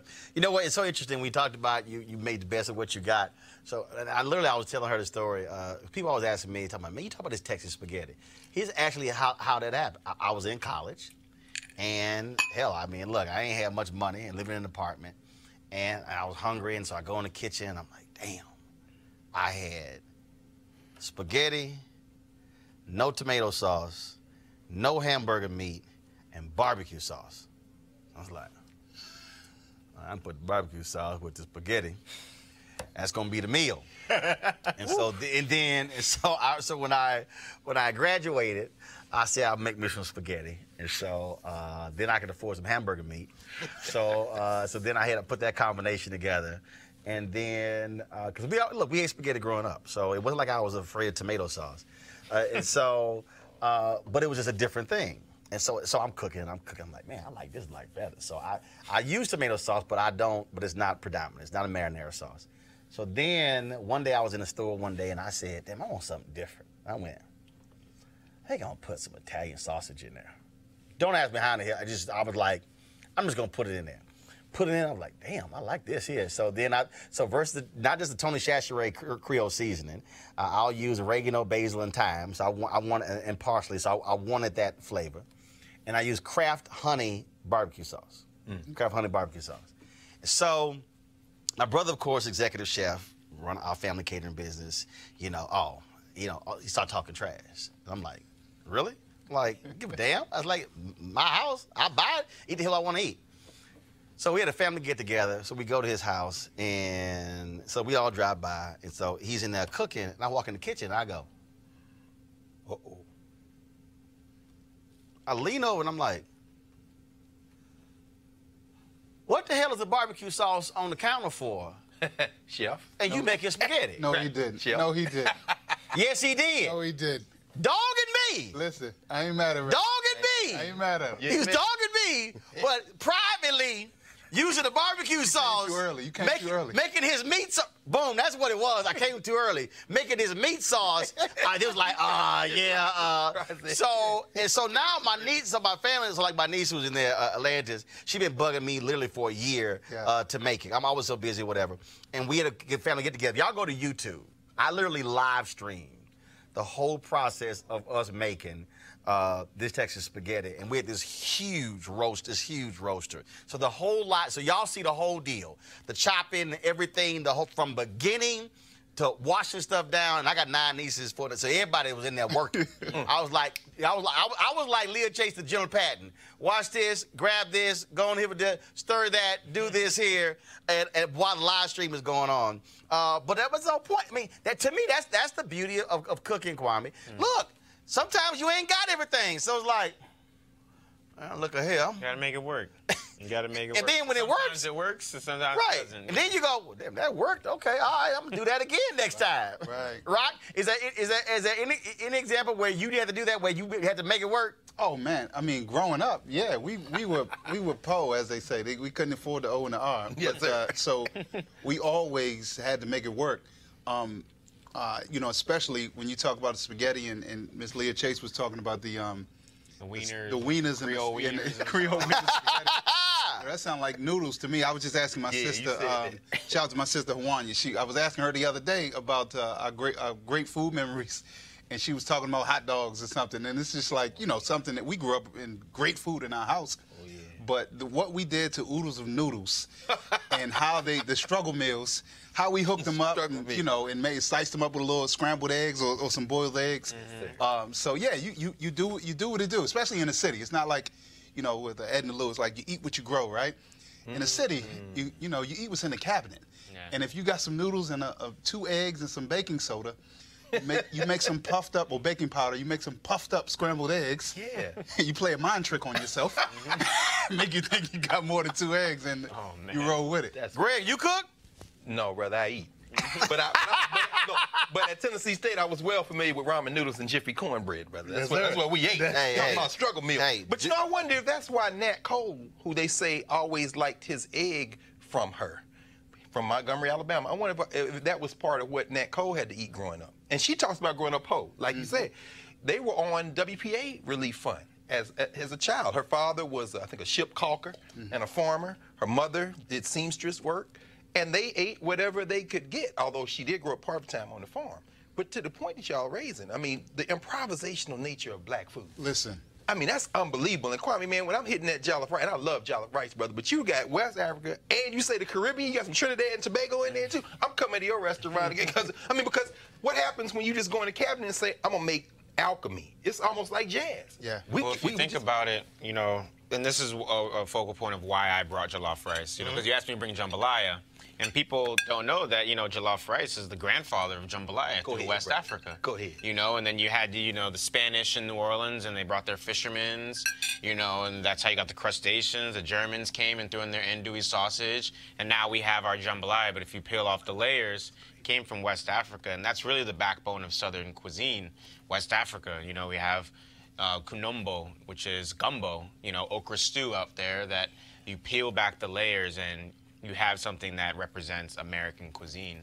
So there's no such, I don't think there's any such thing as fusion, you know, because like Mm. it's been fused long time ago out of necessity, out of human trafficking, you know, out of so many different circumstances that now it's just like if you think about the cultural history of a dish, it's easy to find what goes with that dish. That's that's why you know Michael Twitty's book uh, is, is so phenomenal. I had an interview with him, and so if you missed that, just go to my YouTube channel and just type in Roland Martin and Michael Twitty, T W I T T Y. It's a phenomenal conversation. Uh, and it, cra- his thing is you talk, you talk about food because next up is Carla Hall. So Carla uh, was traveling today, and so I interviewed Carla on yesterday. And the crazy thing it was supposed to be a 10 minute conversation, it went 50 minutes. And when I was talking to her, when I had Nikki Giovanni on, she had a new book out, and we literally talked about her poetry book for about five minutes. And for the rest of the 50, for the rest of the 50 minute conversation, we talked about food. Yeah. We, she talked about all these different dishes. She talked about that was I forgot what she said. Uh, Maya Angelou, she said, yeah, she really thought she could make that, but she really, she really didn't. but she was talking about all. I mean, it was like all these foods back and forth, and it was just a crazy. It was an unbelievable conversation. We we barely talked about poetry, and and as so the thing that Carla and I talked about, y'all about to see this, is that that is the thing that food is is is the link. It's the common denominator. It brings people around the table with different backgrounds, and and then and you're able to talk. You do whatever. And, and I just think about like every time you ever get together at a house. Okay, I, look, I had a party at my house. It was ten thousand square foot house, three levels. Guess where everybody was? Around the kitchen. In the kitchen.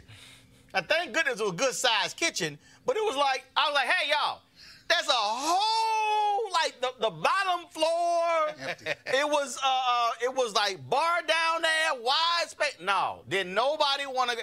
It's the kitchen. Yeah. I mean, it is that central location. That's why, so for my family. That's why you know every house I've had, the kitchen flows right into the living room because that's just where we are. Yeah. So ain't no sense in having a court cordon off kitchen. Look, just go, y'all. Kitchen, living room, boom, everybody right there, uh, all together. All right, y'all. Uh, Carla Hall, Chef Carla Hall, you know, of course, uh, from the Chew, uh, of course, uh, all of the great work that she does. Uh, she, of course, uh, wanted to be here, uh, but we had an opportunity to talk with her yesterday to get her thoughts about Leah Chase, and here's that discussion.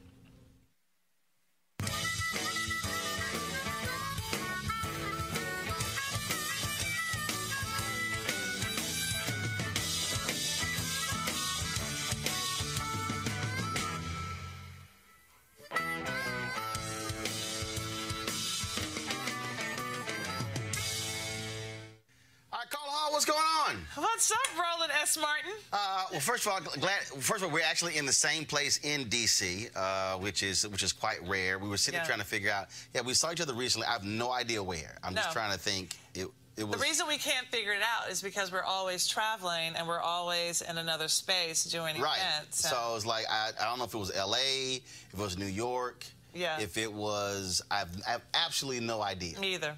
But it's all good. It's all good. Well, well, I have you here because, of course, uh, over the weekend we lost the great uh, Leah Chase, uh, and uh, she was, I mean, absolutely great woman.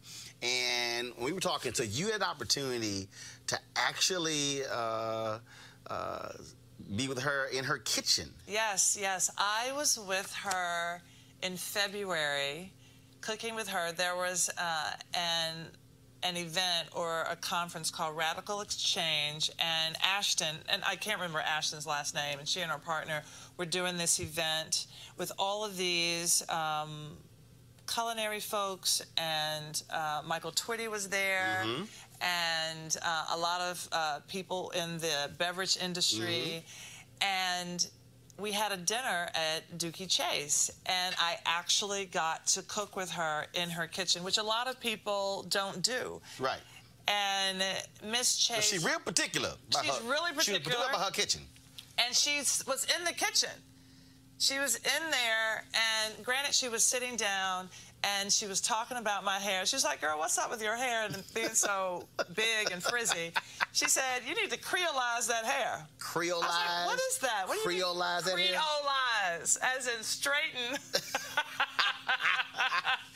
as in straighten my hair. She went on for at least 30 minutes about it. And she also, you say we were. You showed me a photo. She was cracking on Ashton as well. Yes, A- had, like, Ashton has a nose ring. Nose ring. Uh, She was like, "Girl, we have moved past that." You know, as a people. So uh, she she honestly just was so funny and so alive and the respect and the love that's in that kitchen uh, in the restaurant with all of the art i you know when we when we lost her over the weekend i um, even more so than i did at the moment felt like wow i i got to touch and to feel and to be around her greatness and and more than anything and she was 96 years old and Yep. she lived just a beautiful life more than anything you know what i realized and what i what i appreciated was that we celebrated her while she was here Yep. Yep. Yep. there's so many times when we lose somebody and we're like oh you know in retrospect Yep. let's celebrate them Yep. Well, what was interesting, so in, in, in this line of work, um, for me, the opportunity to be able to to sit down with, interview, talk to somebody, profile them, and and I am very particular about uh, our our legends uh, because and, and, and the, just to be able to have the conversation with them, and and especially for me, our folks who first of all I interview lots of people, but especially our people who are 70 and over. And here's so here's why. When I was at Savoy magazine, I was a news editor. Um, they wanted to do uh, a piece on um, uh, the artist uh, Biggers Mhm. out of uh, Houston. And we, it was supposed to be, at, I forgot the year, but it was like for like the November issue. Then they pushed it. I had talked to his wife. Uh, I had talked to him on the phone. Then they pushed it three months, and he passed away. I think he was 77 when he passed. And I vowed then, I said, that, I said that will never happen again. yes And so I'm so I'm very I'm very sort of like anal about uh, the, these amazing African Americans who are doing stuff and, and and getting their story on tape. Yeah, and just intentional because, you know, it's all well and good after the fact, but I feel like after the fact, there are, with everybody else, it's a box to tick off. You know, let's let's focus on them. Oh, they were so great. If they were so great, why weren't you focusing on Right, them right. when they were here with us? And and I was there with. Um, I was actually hosting the James Beard Awards in 2016 when Leah Chase uh, won the Lifetime Achievement Award, or they she was being recognized. And, uh, and that was 2016. So that's mhm. three years ago. She was 93. Yes. And and, and that's but that, but that goes to the point that you're making though. That first of all, ain't that many folks living to the you know to their to their 90s, and it's and it's one of those things that no, for somebody like that, no, you recognize folks in their 50s or 60s or 70s versus you know going in terms of that long, and that's just one of the things that I think is so important when we think about artists, when we think about I mean whether it's you know legendary chefs, when we think about all these people. To your point give them their praise now versus posthumously and allow them to bask in that. Yes, right? And to pass the torch. And, and that was other, another thing about um, Miss Leah. She was always reaching back and bringing somebody up.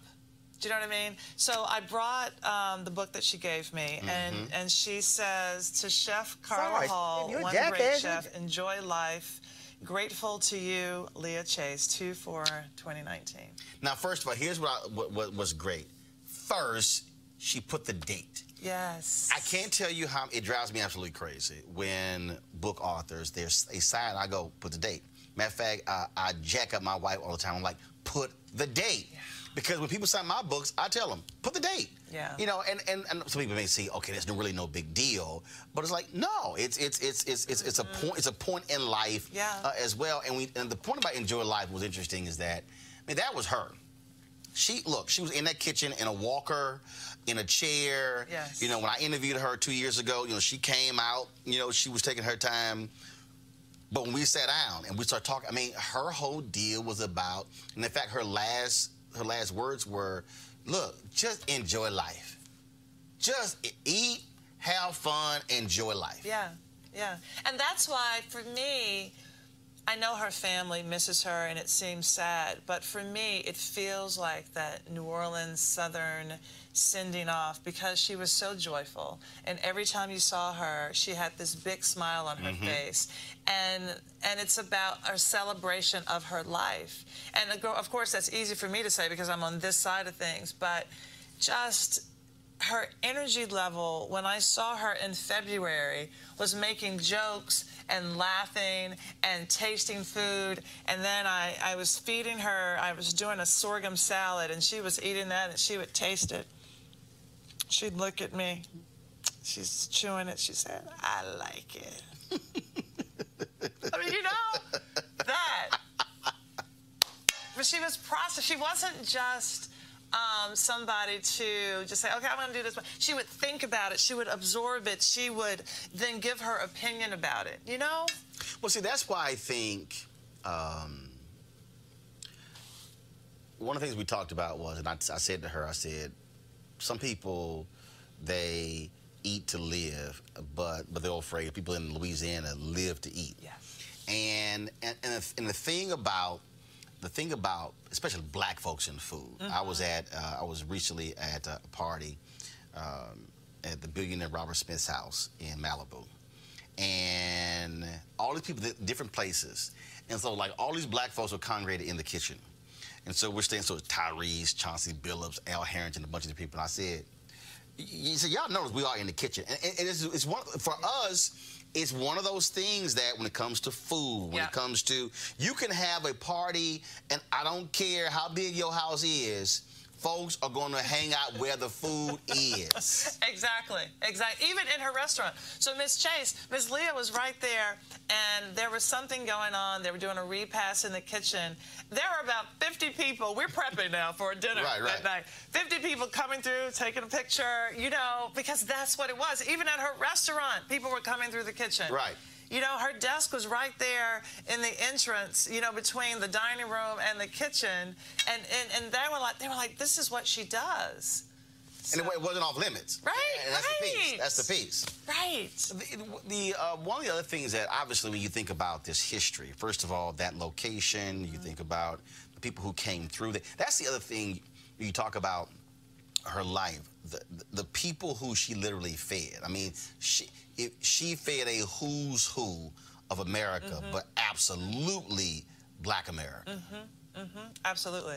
Absolutely. I mean, all of these people coming through the civil rights uh, meetings that were happen- happening there, you know, Martin Luther King, you know, of course, uh, President Obama. But when she said, you know what, my place is going to be integrated, better to ask for forgiveness than permission. I don't care that it's against the law. this is what we're doing here, you know. So um, hats off to her for that. Talk about the respect that other black chefs have, because the reality is, uh, when you think about uh, when you when you look at all of these, in fact, we were at, at- the Boulé Convention last year. You did this session um, with these, with, and they were, you talk about food, and they were fusing in uh, from Africa and other countries. Mhm. That that you sort of had. Let's just be honest. You had this sort of this white standard Right. okay, in terms of you know who gets you know who's the five star chef or the four star whatever the heck it is, and and who's the award winning chef, as opposed to for us, black people, we've known people who can cook, Yeah. who can throw down, That's right. who don't have any awards hanging on their wall, and don't also abide by whatever somebody else's licensing standards, and yes. you like, oh no no, I'll put my grandmama up against any of any of y'all French chefs or whatever Yes. when it comes to who throw down. Yeah. And that to me also uh, speaks to who she was. Yes, she was a yes, she got these awards and accolades, but she was a down home black woman cooking. Yeah, yeah, and and and she didn't even set out to study that. She she started working and she loved food, and so when she was married to Dooky Chase, I mean, she was like, "We're gonna, I'm coming into this restaurant." And we're going to change the food that we serve here, and it was some down-home food. Even when you look in um, in the book, here's boiled spare ribs with sweet potatoes. I mean, you know what I mean? It's just like you know, boil them, don't let them fall apart, put them on a plate, you know, season it. And I think there is something about the um, just that she unapologetically served this food that she loved and from her heritage. And it wasn't about, oh, is it good enough to serve to white people? Is it good enough to serve to whomever? We're going to come together around the table and I'm going to serve you what's in my heart. What she also said in the interview was, which was very interesting. She said that all these New Orleans restaurants they were serving French food. They were not serving gumbo and jambalaya uh, and crawfish etouffee. Yes. So really, what Dooky Chase Dooky Chase changed. So people people talk about oh the food in New Orleans today. Dooky Chase, black people, Yeah. changed the entire palette Yeah. of New Orleans. Right. Right. Right. That, was what was crazy when, because when I, when I played the interview back, and I was like, whoa, did she just, I said, what did she just say? Right, right. When you think about it, right? So you're telling me something. She, she was she was the one. And so when you talk about other chefs who look up to her, I mean Marcus Samuelsson, and not just black chefs, you know, white chefs as well look up to her. John Besh, who was in New Orleans, and all of these people who are in New Orleans looking up to her and beyond, Mm-hmm. because she was doing things that other people weren't doing. She was um, elevating our food in a restaurant, a white tablecloth restaurant, you know, and showing our food. And when you look at other places around the country, even when we have, uh, let's take hot chicken because I'm from Nashville, Tennessee, and not that it, it's at, well, I guess it is at some white tablecloth restaurants, but you have Prince's being um, the, the person who started that, the restaurant that started that, but it has gone on the other side of the tracks in Nashville where some people don't even realize it was started, Mm-hmm. you know, by Prince's. You know, all of a sudden somebody takes it and, you know, it becomes. Well, like like most of our history. True. Uh, right. But I really think we give it away. A lot of times we give it away. We we demonize our own food. Mm-hmm. I think we don't own it. We don't. I don't think um, a lot of us know that we should be proud of our contributions Right. And that we started this. You know what I mean? Because if we're cooking for people, this is how you carry culture. What Dooky Chase, I mean, what Leah Chase was doing was carrying the culture and spreading it Right. throughout New Orleans.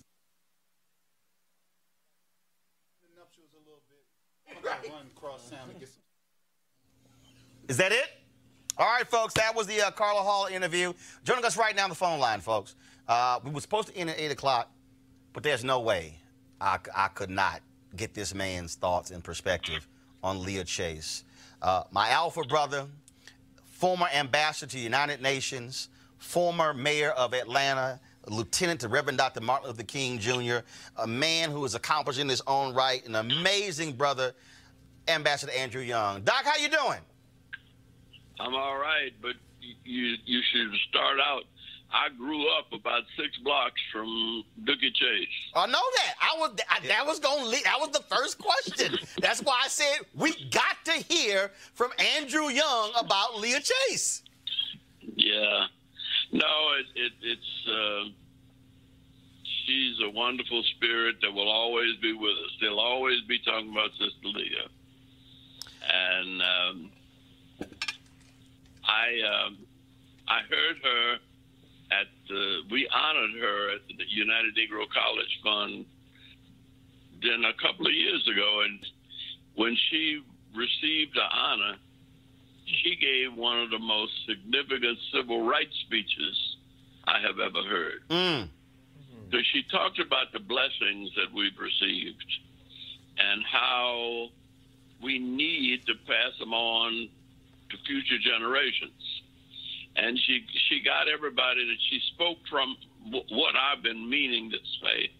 I mean, I've been fighting for this in Atlanta and losing. So I I would like to see the the, the yeah one two three four five. No, six, go ahead. We got you. We got you. Go ahead. that um, I, she talked about how beautiful everybody was. And she said, but now y'all need to wear those same dresses next year. And for two reasons. One, you don't need to, you look good now. You don't need to look different next year. In fact, Watch out. you need to be able to get your big butts in that dress next year. and so she was, for somebody who majored in food, she was very conscious that you eat and you eat well and you can look good. And um, I don't know how it happens, but uh, she never, you know, we, according to, to some people, us people from New Orleans are supposed to die young. the way we the way we eat, right? and what we eat. I mean, uh, everything I eat is not on the doctor's list, but um, and I, I haven't figured that out. But um, she was very conscious, and then you know her grandson uh, is here in Atlanta, uh, Victor Haydel, and he and Hank Aaron have a series of restaurants together. Mm-hmm. Uh, and the thing that that that he got from her was a business ethic. Mm. I mean, he runs 25 or so, uh, you know, franchises, uh, and he keeps the business going. And he, I mean, he's he's about business, and he's also, you know, they say by their fruits you shall know them. Uh, he also uh, supports an orphanage uh, in Haiti. Uh, and he goes down there once a year. And he's on the board with another young lady from New Orleans, Panchita Pierce, on her foundation in New York, where they're helping, uh, you know, people who were in a Catholic mission. Uh, I forget what it's called, but uh, the uh, and then here in Atlanta, I, he's a civic leader, and he's not running for anything, but he's into everything and he supports everything, and um, that came from Leah Chase. Um, Ambassador, Ambassador Young, what was amazing was the, the, the meetings held there, the, the civil right, right workers she fed, the people who would come there. She said, I would give them some gumbo and some fried chicken, and they would go out there, whether they were freedom riders, SNCC workers, SCLC workers. Uh, you can't have a movement unless folks are able to eat. Well, yeah, but just like Paschal in Atlanta, Yep. the meeting and the planning was done at Dooky Chase in New Orleans. In fact, SCLC was founded in New Orleans. in 1957. Mm. Now, I was not in that meeting. I was still living in New York. Mm-hmm. Uh, but uh, I'm sure they could not have gotten a founding without Martin Luther King going by Dooky Chase. Well, it, she fed a who's who of America and certainly a who's who of Black America.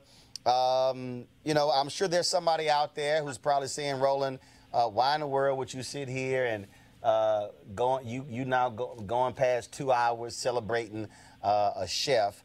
Uh, but uh, I certainly believe, Ambassador Young, that uh, we've got to give uh, was our folks know, they do.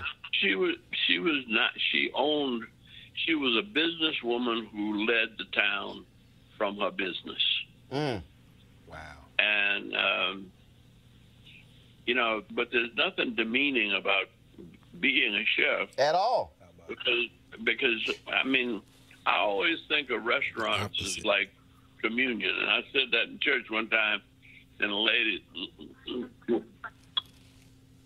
lady, uh, you know, kind of took me down about it. But I said, you know that that Jesus said, when you break bread and drink wine, uh, I'll be with you.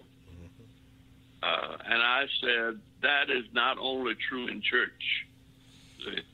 I said, whenever what the, the scripture is saying, that whenever we're sharing love and food, uh, there is the presence of God in the midst of where two or three of us are gathered together. There is the kingdom of God. That the kingdom of God uh, is in our midst. And that's the message that Leah Chase uh, passed on. Uh, I can't think of his first name now. Lum- Rudy Lombard. Yeah. Uh, Rudy wrote a book on New Orleans chefs. Well, Tanya Lombard, uh, of course, her niece was supposed to be with us. Uh, the family is still grieving, and so, matter of fact, I'm texting her, letting her know how well the show is going. Uh, and uh, you know, we've certainly uh, lost a great one. She lived 96 years. She she packed a whole lot in those 96 years, and I, I just wanted to definitely be able to, to hear from you. You just turned 87 years young in March. And uh, you, you still handling your business. I heard you were down at uh, Operation Hopes, Global Hope Forum, uh, teaching as always. And it's always great the chance to talk with you. Uh, we appreciate you, we love you, and we thank all that you've done for us. And uh, thanks for joining us at Roland Martin Unfiltered. And I appreciate you always return my phone calls uh, when I call. All right, God bless you. All right, my brother. Thank and you so And thanks for, for, for telling the world that, that the spirit of Leah Chase has gone home, but is still with us in all of those who have broken bread in her presence. Absolutely. Andrew Young, we appreciate it. Thanks a lot. All right. It's always something, Kwame, talking to cats like that. Yeah. Always. So much depth, you know, and any topic they want to talk about, they have so much uh, to pull from, you know. Oh yeah, yeah, absolutely, absolutely. Um, That's why I got to support Roland Martin. Did you hear what Jesse Jackson mentioned uh, Johnson earlier, Reverend Johnson? Jackson, rather, not the, the Joseph Jackson. Those young cats had to break with the Baptist Convention. SCLC was the young ministers. I'm saying I have to say this. When you young people go back and listen to this broadcast, this conversation, get your notebook out. There's a whole curriculum that's going to have to accompany this two hours and a half. Um, Ashton, uh, young lady, uh, Carla Hall talked about her. Ashton put on this event in February at Dooky Chases. Uh, and uh, I, uh, Carla said definitely give her a call. I wanted to uh, research. She's going to be our last guest before we go here. Ashton, um, Ashton, how you doing? I'm doing well. I'm doing well. It's great uh, talk to you. I wanted just to get your, get your thoughts. Uh, you organized this event, Dooky Chase, took place about three months ago. Just your thoughts Yep. about just the fabulous Leah Chase. Um, I'm sorry. I Can you say that again? You kind of broke just up. your thoughts about the fabulous Leah Chase. Oh well, so I the dinner that I did at Dooky Chase was a part of a larger symposium and conference that focused on Black people's contribution to hospitality, and I thought that I was just going to go into Dooky Chase, talk to Miss Leah Chase, get her to say yes, she was going to work with Carla Hall, and then that would be it. And that's not what happened. What happened was I spent two and a half months going into Dooky Chase, asking for her blessing, getting to know her before she finally was like, yeah, okay, I'll do this dinner. And I can say um, she changed me. I mean, there was days as a black woman who's in the hospitality industry and owns her own business. Um, there were days where I was really having a hard time, and I remember one of the things she said to me was, um, "Look at me," and I looked her in the eye, and I was kind of tearing up, and she said, "This ain't made for the faint of heart." She said, "I never took you to be someone who would back down from a challenge," and I said, "I'm not," and she said, "Okay." Well, wipe your tears because we got work to do and we got a dinner to put on. And, you know, she gave you that grandmother hard, tough love, but still was so mm. warm. And she taught me a lot about running a business. I mean, sh- you know, there was somebody on Instagram that Secretary Wilson that said when one of your ancestors passes, it's like a library burn down. Mm-hmm. And I, I feel like people didn't even know the breadth of knowledge that woman had. I feel as if there is a whole group of generations that I am mourning for them that they will never have access to the la- layers of knowledge that woman had. I was with her for six months, and I not only formed a bond with her, I formed a bond with her her daughter, Miss Stella, um, to the point that I kept going in, even though the event was over, because they every time I went in there, I felt healed. I felt as if I was closer to truth. Um, I felt as if I was being held accountable for how I moved through space. And there's not a lot of people who look at you and see you. I'm not talking about look at you and see what you do, but I'm talking about see you. And um, she saw me in a way that like I I can't put into words, and it wasn't just me, but she was also like she was also a hellraiser. That's why I loved her, right? Oh no, Carla. Carla told me. Like she- Carla I told mean, me she was. Carla said it, but like, Carla said that she was cracking on your nose ring. Oh my goodness! So I could not go in there without getting like cracked on. If, if it wasn't if it wasn't if it wasn't the nose ring, it was the hair. It was like, I know you ain't coming up in my spot looking with your hair like that. And I'm like, I wear it natural, Miss Chase. She was like, I don't care what oh, it is. You lay it down, flick it down, get it together. Like she all the time was like, and you know, I'm I'm real kind of like funky. I'm, you know, and she just always had the jokes for me always had the jokes for me um and i i loved it though because that's that's how my family i feel like that's how black families operate Right. and Yeah. i knew that she cared for me when she didn't treat me differently than she treated her family members Mm. when she was as hard on me as she was on her family members, where her expectations of me were as high as they were for her family members. It made it clear to me that she wasn't holding me to that standard because she wanted to make it hard. She was holding me to that standard because that was the way that she was showing that she had love and care for me. Mm. And not a lot of people love you like that anymore. Not a lot of people love you with accountability so that you can get to the next level. And I will always be grateful for that. I will always be grateful that a girl that she didn't know from anybody else coming off the street and asking her to do this dinner with Carla Hall, that she said yes.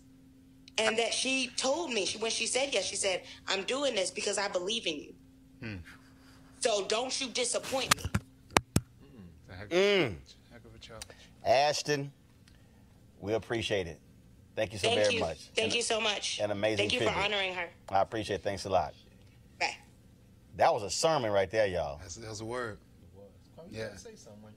Well, I had some of my staff members. They went down to that dinner because it was, you know, celebrating female hospitality um, and hospitality people in the hospitality industry of color, and they told me about how amazing that dinner was, and um, I wanted to tell her that, but your dinner was great. We got a number. We'll, Yeah, okay. yeah, We'll, we'll, we'll get a number. Have, they'll have you call it. Yeah. Uh, Rock, final words. Um, well, first, Roland, I, I don't know. You know, you you do a lot. I mean, that's that's an understatement. And um, you know, I, I applaud you for, for everything that you do for our community and our voice. Uh, but this, as a chef, this really rings special and true for me. So I just want to thank you personally and for for all the other. I know there's so many you know chefs you could have up here, um, but the the the fact that you're honoring her, um, I know it's really important to you, but it's extremely important. Not just she's she was more than a chef, and a just what Ashton sort of alluded to, or really really stated emphatically, there's so much knowledge and story behind um, the food. Like it's not about the chicken; it's what behind the chicken. That's right. So I just I want to thank you and tell you I really appreciate that. Um, and and the, and the last thing I'll say is that Ms. Chase reminded me of my grandmother. She reminds me of my mother, of my aunts. And I know because people were traveling, it was an all male panel up here in the studio, but we gotta celebrate and we gotta remember that black women put us here. I don't give up, I don't care what type of food we cook.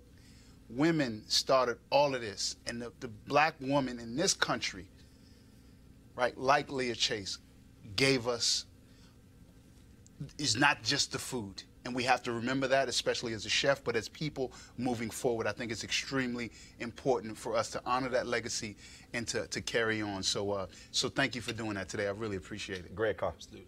I want to add my thanks, Roland. I mean, you know, Ashton and Carla, and then Rock and Kwame, the next generation has taken the baton, her own grandson, and, and the next generation. You cats burn it up in here today, man. I mean, I'm just sitting here like, whew, still echoing. And I, could, I couldn't leave here and not, you know, I can't go back home to Nashville if I don't mention the fact that my, I'm an eater, but my first great chef was Catherine Carr, my mother. Her Mhm. hot water cornbread, chitlins, which I, you know, still partake of every once in a while. But the last thing I say is this: the last time I was in New Orleans, the last thing I did before I got on the plane was stop by Dooky Chase. Um, one thing I'll agree with Ralph Ellison on is this: my strength comes from. Uh, your mic fell off. Hold on. Let's, let's get your mic. Your mic fell off. You did, did it? Yeah. All right, let me uh, let me pull it there. Yeah, we, we want to. We want I got you. Keep going. Oh, you got me? Yeah, we want to get you. Oh yeah. Did it fall off? Yeah. Oh, I appreciate it. There we go. All right, we so got I'll it. say it right quick. Go ahead. Like I said, shout out my mother, Catherine Carr, the first great cook that I ate from. So another black woman, as you said. go ahead and clip it on. Just clip it so Leah Chase, of course, coming out of a tradition where her own mother raising her with her father, and then getting that cooking gene and getting that cooking gene into the space where she then comes into that restaurant where her mother-in-law was, and they battled.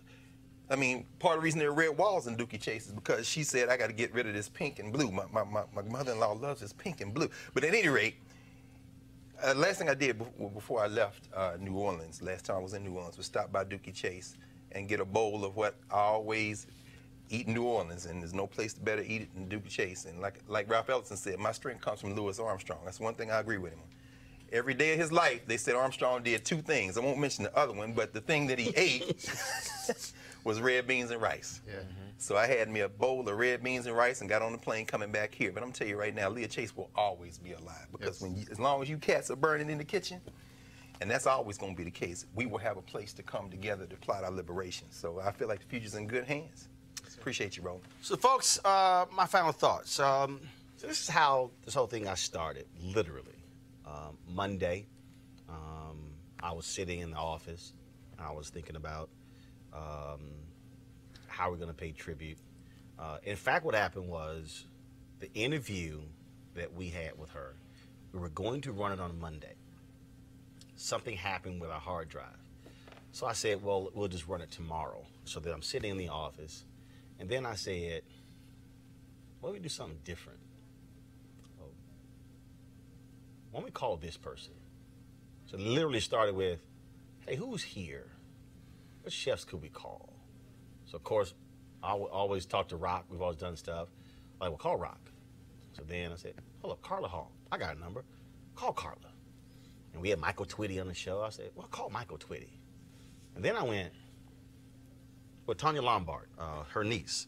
I know Tanya. Then I went, I looked out out of the window, and so this table is actually behind this counter. Normally, this is not our set. And I said, how high is that table? And I said, what if we do a dinner party? And I thought about the last interview where she talked about feeding folks spaghetti and meatballs, uh, fried chicken, and gumbo and jambalaya. And that's that's actually how the request came together, because that that conversation. So then I was and this thing, and all of a sudden it was kind of like, well, this piece and this piece, and the next thing I know, I was kind of like, okay, well, who can bring what? And Rock said, you know, I'll bring the fried chicken, and then when Jackie said, well, Kwame's going to bring the jollof rice, and I said, well, uh, I said, dang, I don't have much time, but luckily my dad was here in December, my parents, but he left me three, four bags of roux in my freezer. wow. And so I was like, cool, I can just put the bag, put them in the pot. I just sh- sh- shrimp, sausage, and chicken. Boom, we, we can move on. And I thought about the spaghetti and meatballs, and I was hoping another chef would make that. And I'm like, well, what the hell? My niece been bugging me about making Texas spaghetti, and that's how this whole thing came together. And so I was in the store last night, and so we tablecloth and the glass, glass, and people give me all this alcohol y'all don't even drink. So I just say, just bring all this wine in. so they gonna take this stuff home because I don't drink this stuff. And so we began to put this thing together, and to begin. So then I said, well, let's push it from Tuesday. Uh, Tanya couldn't do Tuesday; she said I could do Wednesday, uh, but again, uh, she had to cancel, and I, I appreciate her just even even considering it, and I appreciate the whole Leah Chase family. But you heard me tell Carla Hall this. You heard me say it earlier. That John Biggers story. Not being able to interview John Biggers and waiting because the magazine pushed it has forever changed me because anytime I come across one of my ancestors, uh, I, we got to have their story. Every time I see one of our one of our greats, I, I always I want to get them on tape. I want to get. I don't care with the camera. I don't care what it is, because I'm so conscientious of of, of their voice and and being able to hear. You heard Ashton saying losing one of our elders means losing a library. That's why for me, Harry Belafonte, um, uh, Hank Aaron. I mean, I, I can go down the line. This is also why black media matters. Because the reality is, no mainstream cable network would have even remotely thought of this. If anybody who's a black host of any one of these shows went to their bosses and said, I want to do a two hour special on Chef Leah Chase, they would get laughed out of the office. The reason it's important is because we shouldn't give this level of attention to the likes of just and Aretha Franklin. Think about when Maya Angelou died, we did the special on her. When Ruby Dee died, we did the special on her. Whether it was Muhammad Ali, we had that particular special. Every time one of our greats, we always did a tribute because I believed we need to be able to tell the story. With Nelson Mandela, we called in Ron Dellums, and we called in uh, all these different people. We called in Carolyn Hunter Williams, who was the sister who worked at Polaroid, who was with Ken Williams, with the Polaroid Revolutionary Workers. They're the ones who actually started the divestment campaign against apartheid. They started before the CBC did. We had her on the show. Other networks were not going to have her on. Y'all keep hearing me tell you why we have to have this. Because if we don't have these platforms, we don't have the place to be able to hear these voices. Let's just be real honest. You wouldn't have heard the things that Kwame had to say and Rock had to say and the reflections of Greg and, and Jawn Murray and Joe Randall and Carla Hall and Ashton and Reverend Jackson and Andrew Young and Mark Morial if you have no place to do it. So you can have thoughts and members, and yes, you can share those things on Instagram and on Twitter, but it's a different thing when you begin to put those things together, just like a meal. You can have a glass of wine by itself. You can have a piece of chicken by itself. You can have a, a bowl of gumbo, jollof rice by itself, but it's a whole different deal when you put it all together on the table and you have a full meal. That's what this is all about. I turned 50 in November, and I could have easily I could have easily said I'm going to work for a mainstream media outlet. I could have easily knocked on doors and say, "Oh, please, please, please, can I be a contributor? Uh, what can we do?" I said, "No, we're going to do this here." And there's people who told me you're crazy. You shouldn't do this here. People said, "Look, is, look, how much is money going to cost?" And the reality is, it has cost. I said, "This people, my staff knows this. I don't get a salary from this show. We have not built the show to the point where I can pay myself." This is no different. They can probably attest. This is no different when you start a restaurant. Yo, you got to pay everybody else. You got to pay the food bill. You got to pay. You got to pay your grocery. You got to pay your distributor. You got to pay your staff just to keep the doors open. But the point is to build it so you're able to do so. We must be able to have something that is ours. Dooky Chase's was ours. Paschal's was ours. Sylvia's was ours. They were places that we could congregate. Swett's in Nashville. Mm-hmm. That was ours. You had restaurants in Houston and other places. Ours. This is why Roland Martin Unfiltered exists. Because I am not asking somebody white, can I? Hmm. I'm not begging them, can you please give Leah Chase 30 second mention on the air? No. That's why Ebony Magazine mattered so much under John. Johnson. That's why Jet Magazine mattered so much. That's why Chicago Defender mattered so much under Robert Abbott. That's why the Atlanta Daily World mattered so much under A.I. Scott. That's why the Pittsburgh Courier mattered. That's why Ida B. Wells mattered. That's why Frederick Douglass and the North Star mattered. That's why all of these black media outlets matter because we didn't have to ask somebody else, please, can you tell our story? The first black newspaper, Freedom's Journal, said in March of 1827 in its lead editorial, we wish to plead our own cause and too long have others spoken for us. We are at a point where we're 24 years away from America being the nation majority people of color.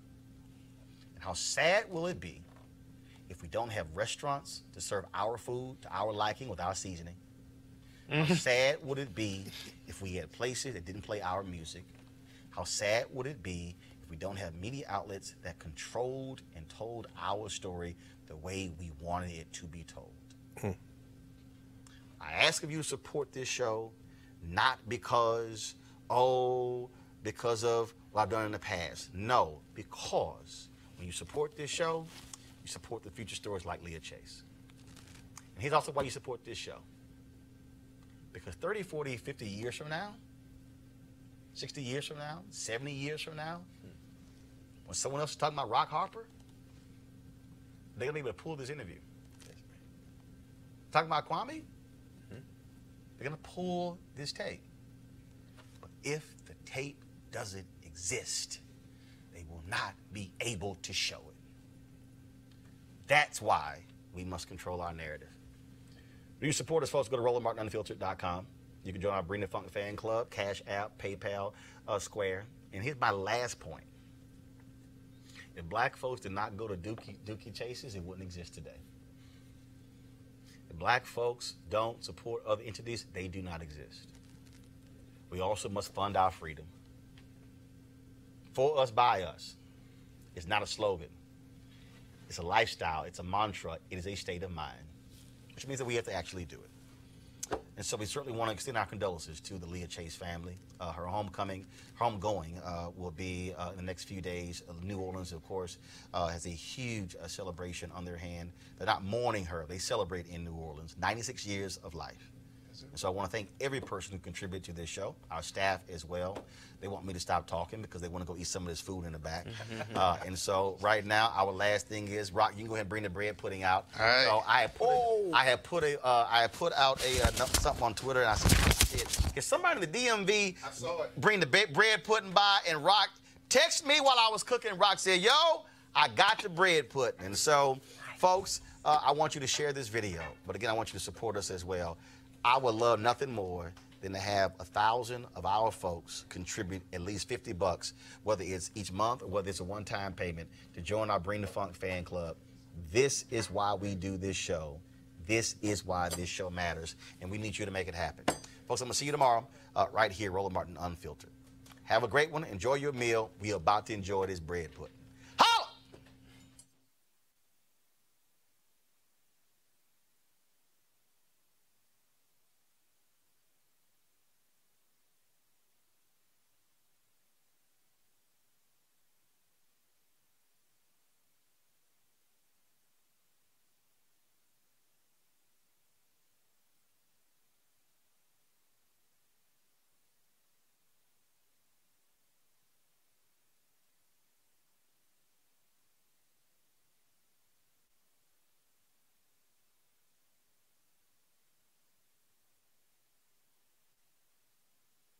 Lucky Land Casino asking people what's the weirdest place you've gotten lucky? Lucky? In line at the deli, I guess? Aha, in my dentist's office.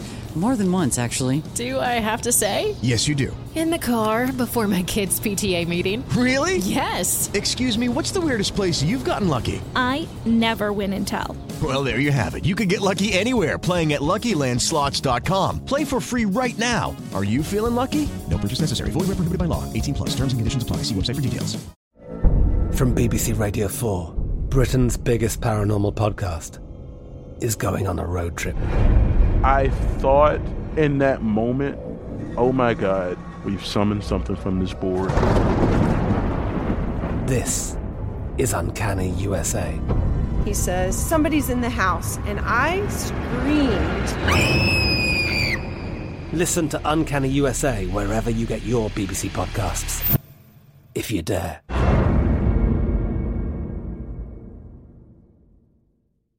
Everyone, this is Jodie Sweetin from the podcast How Rude, Tanneritos. I've been needing a quick getaway with my family, and the 2024 Hyundai Santa Fe is the perfect vehicle to take us there. It has standard third row seating, so I'm able to pack my entire family, plus pets, in the car while also having enough room for our camping essentials.